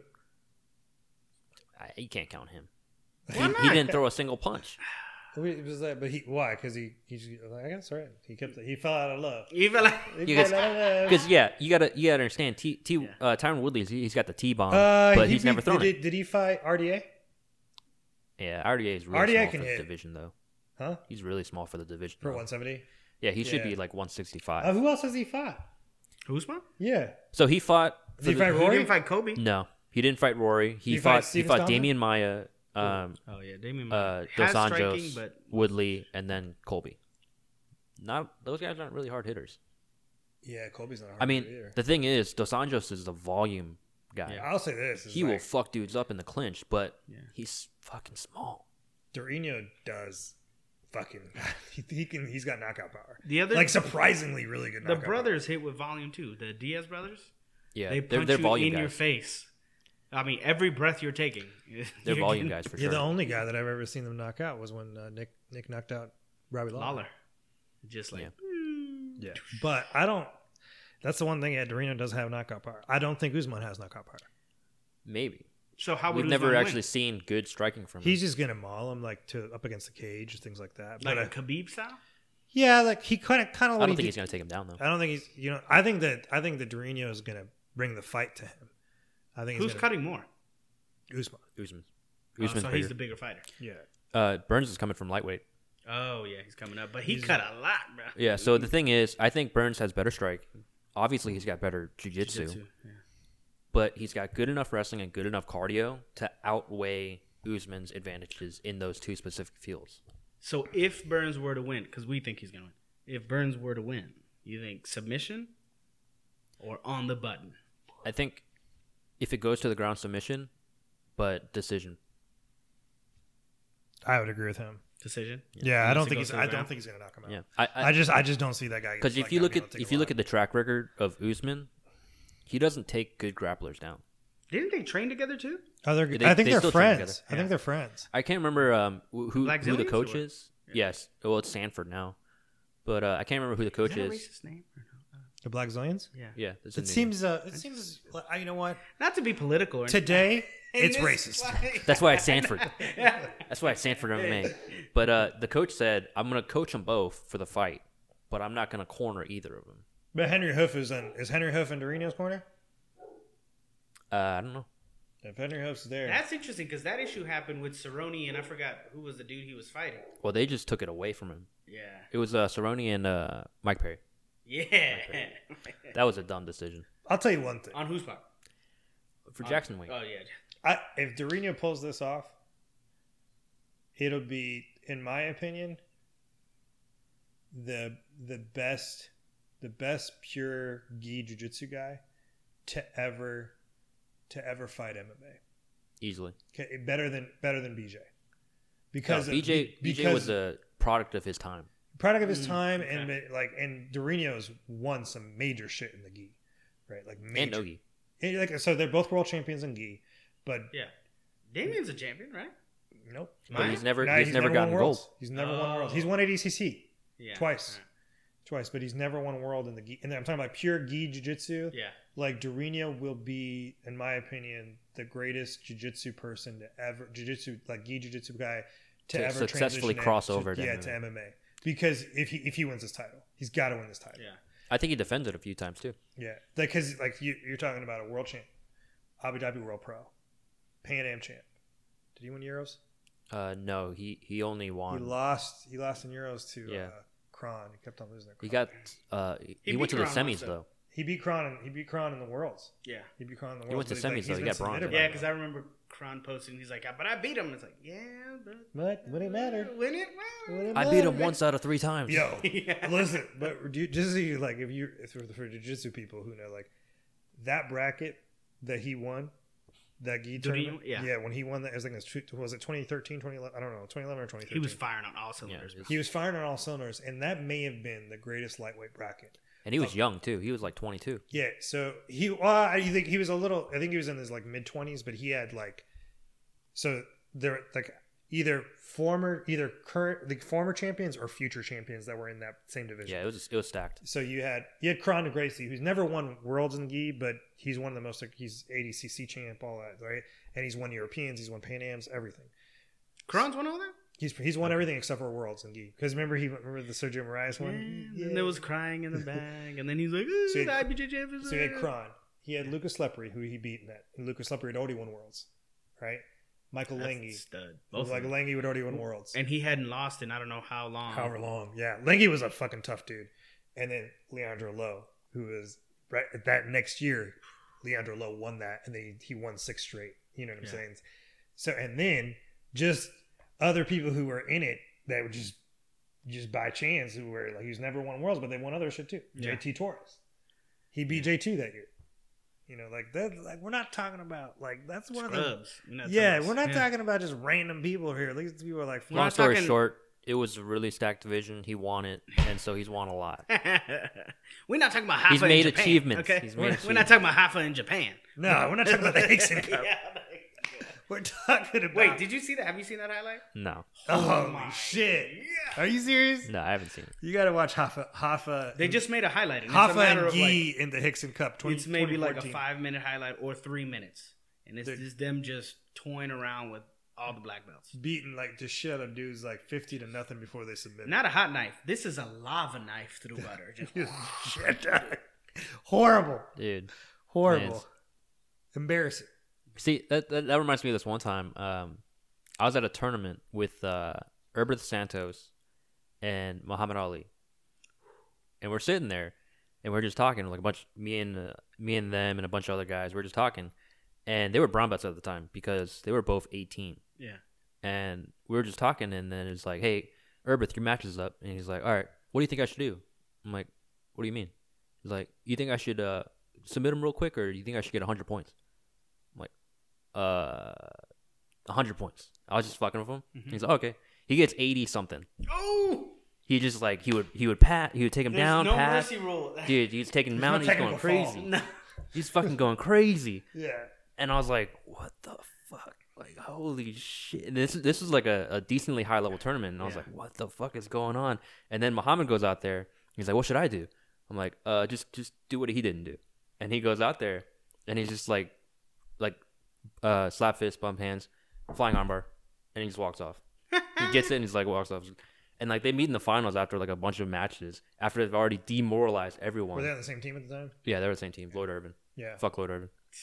TLI. Dude, Herbert has some fast twitch, fast twitch muscle that's just Dude, he was a ridiculous. Yeah. Like his snap downs. Remember Yeah. the hey, he snapped down.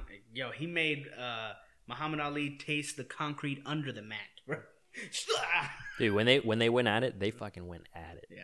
Like, T- we didn't like that's like the thing is like even people talk about TRT Vitor. What about TRT Ebert, bro? Ah, there's no proof of that. Actually, was there? I don't know. I don't know. I don't think there was proof of that, but fuck it. Maybe he's just jiu-jitsu. He's black belt. yeah. I mean, who else do you know's got a like AR just tattooed across their Is it. AR AK forty seven? One of those two. Yeah. It, I think it's a AK. No, he's uh, he's got some issues, man. Muhammad's a cool guy. I like him. Uh, Muhammad seems like He's a he'd cool be guy. cool guy. yeah, he was he was definitely the nicer of the two. He's personable. It seems like on the Yeah. and he's also a massive human being. Like just, oh, dude, they towered over me. Yeah. I was looking up. I was like looking up at that light. I'm But like, why they do were- you do this? Why why didn't you do something? Like, Yeah. "You're huge. yeah. Fucking sweet. All right, all right. Let's let's uh let's call it a day. Yeah. You guys got any sign offs? No man, I hope everybody's staying safe and healthy and home and you know with loved ones and hopefully when we get back to training, get back to training. Yeah, just do underground training. There you go. That's Allegedly. the way. Allegedly. Yeah. all right, guys. Thank you so much for listening. Have an amazing day. Get out there, get hungry, and good luck.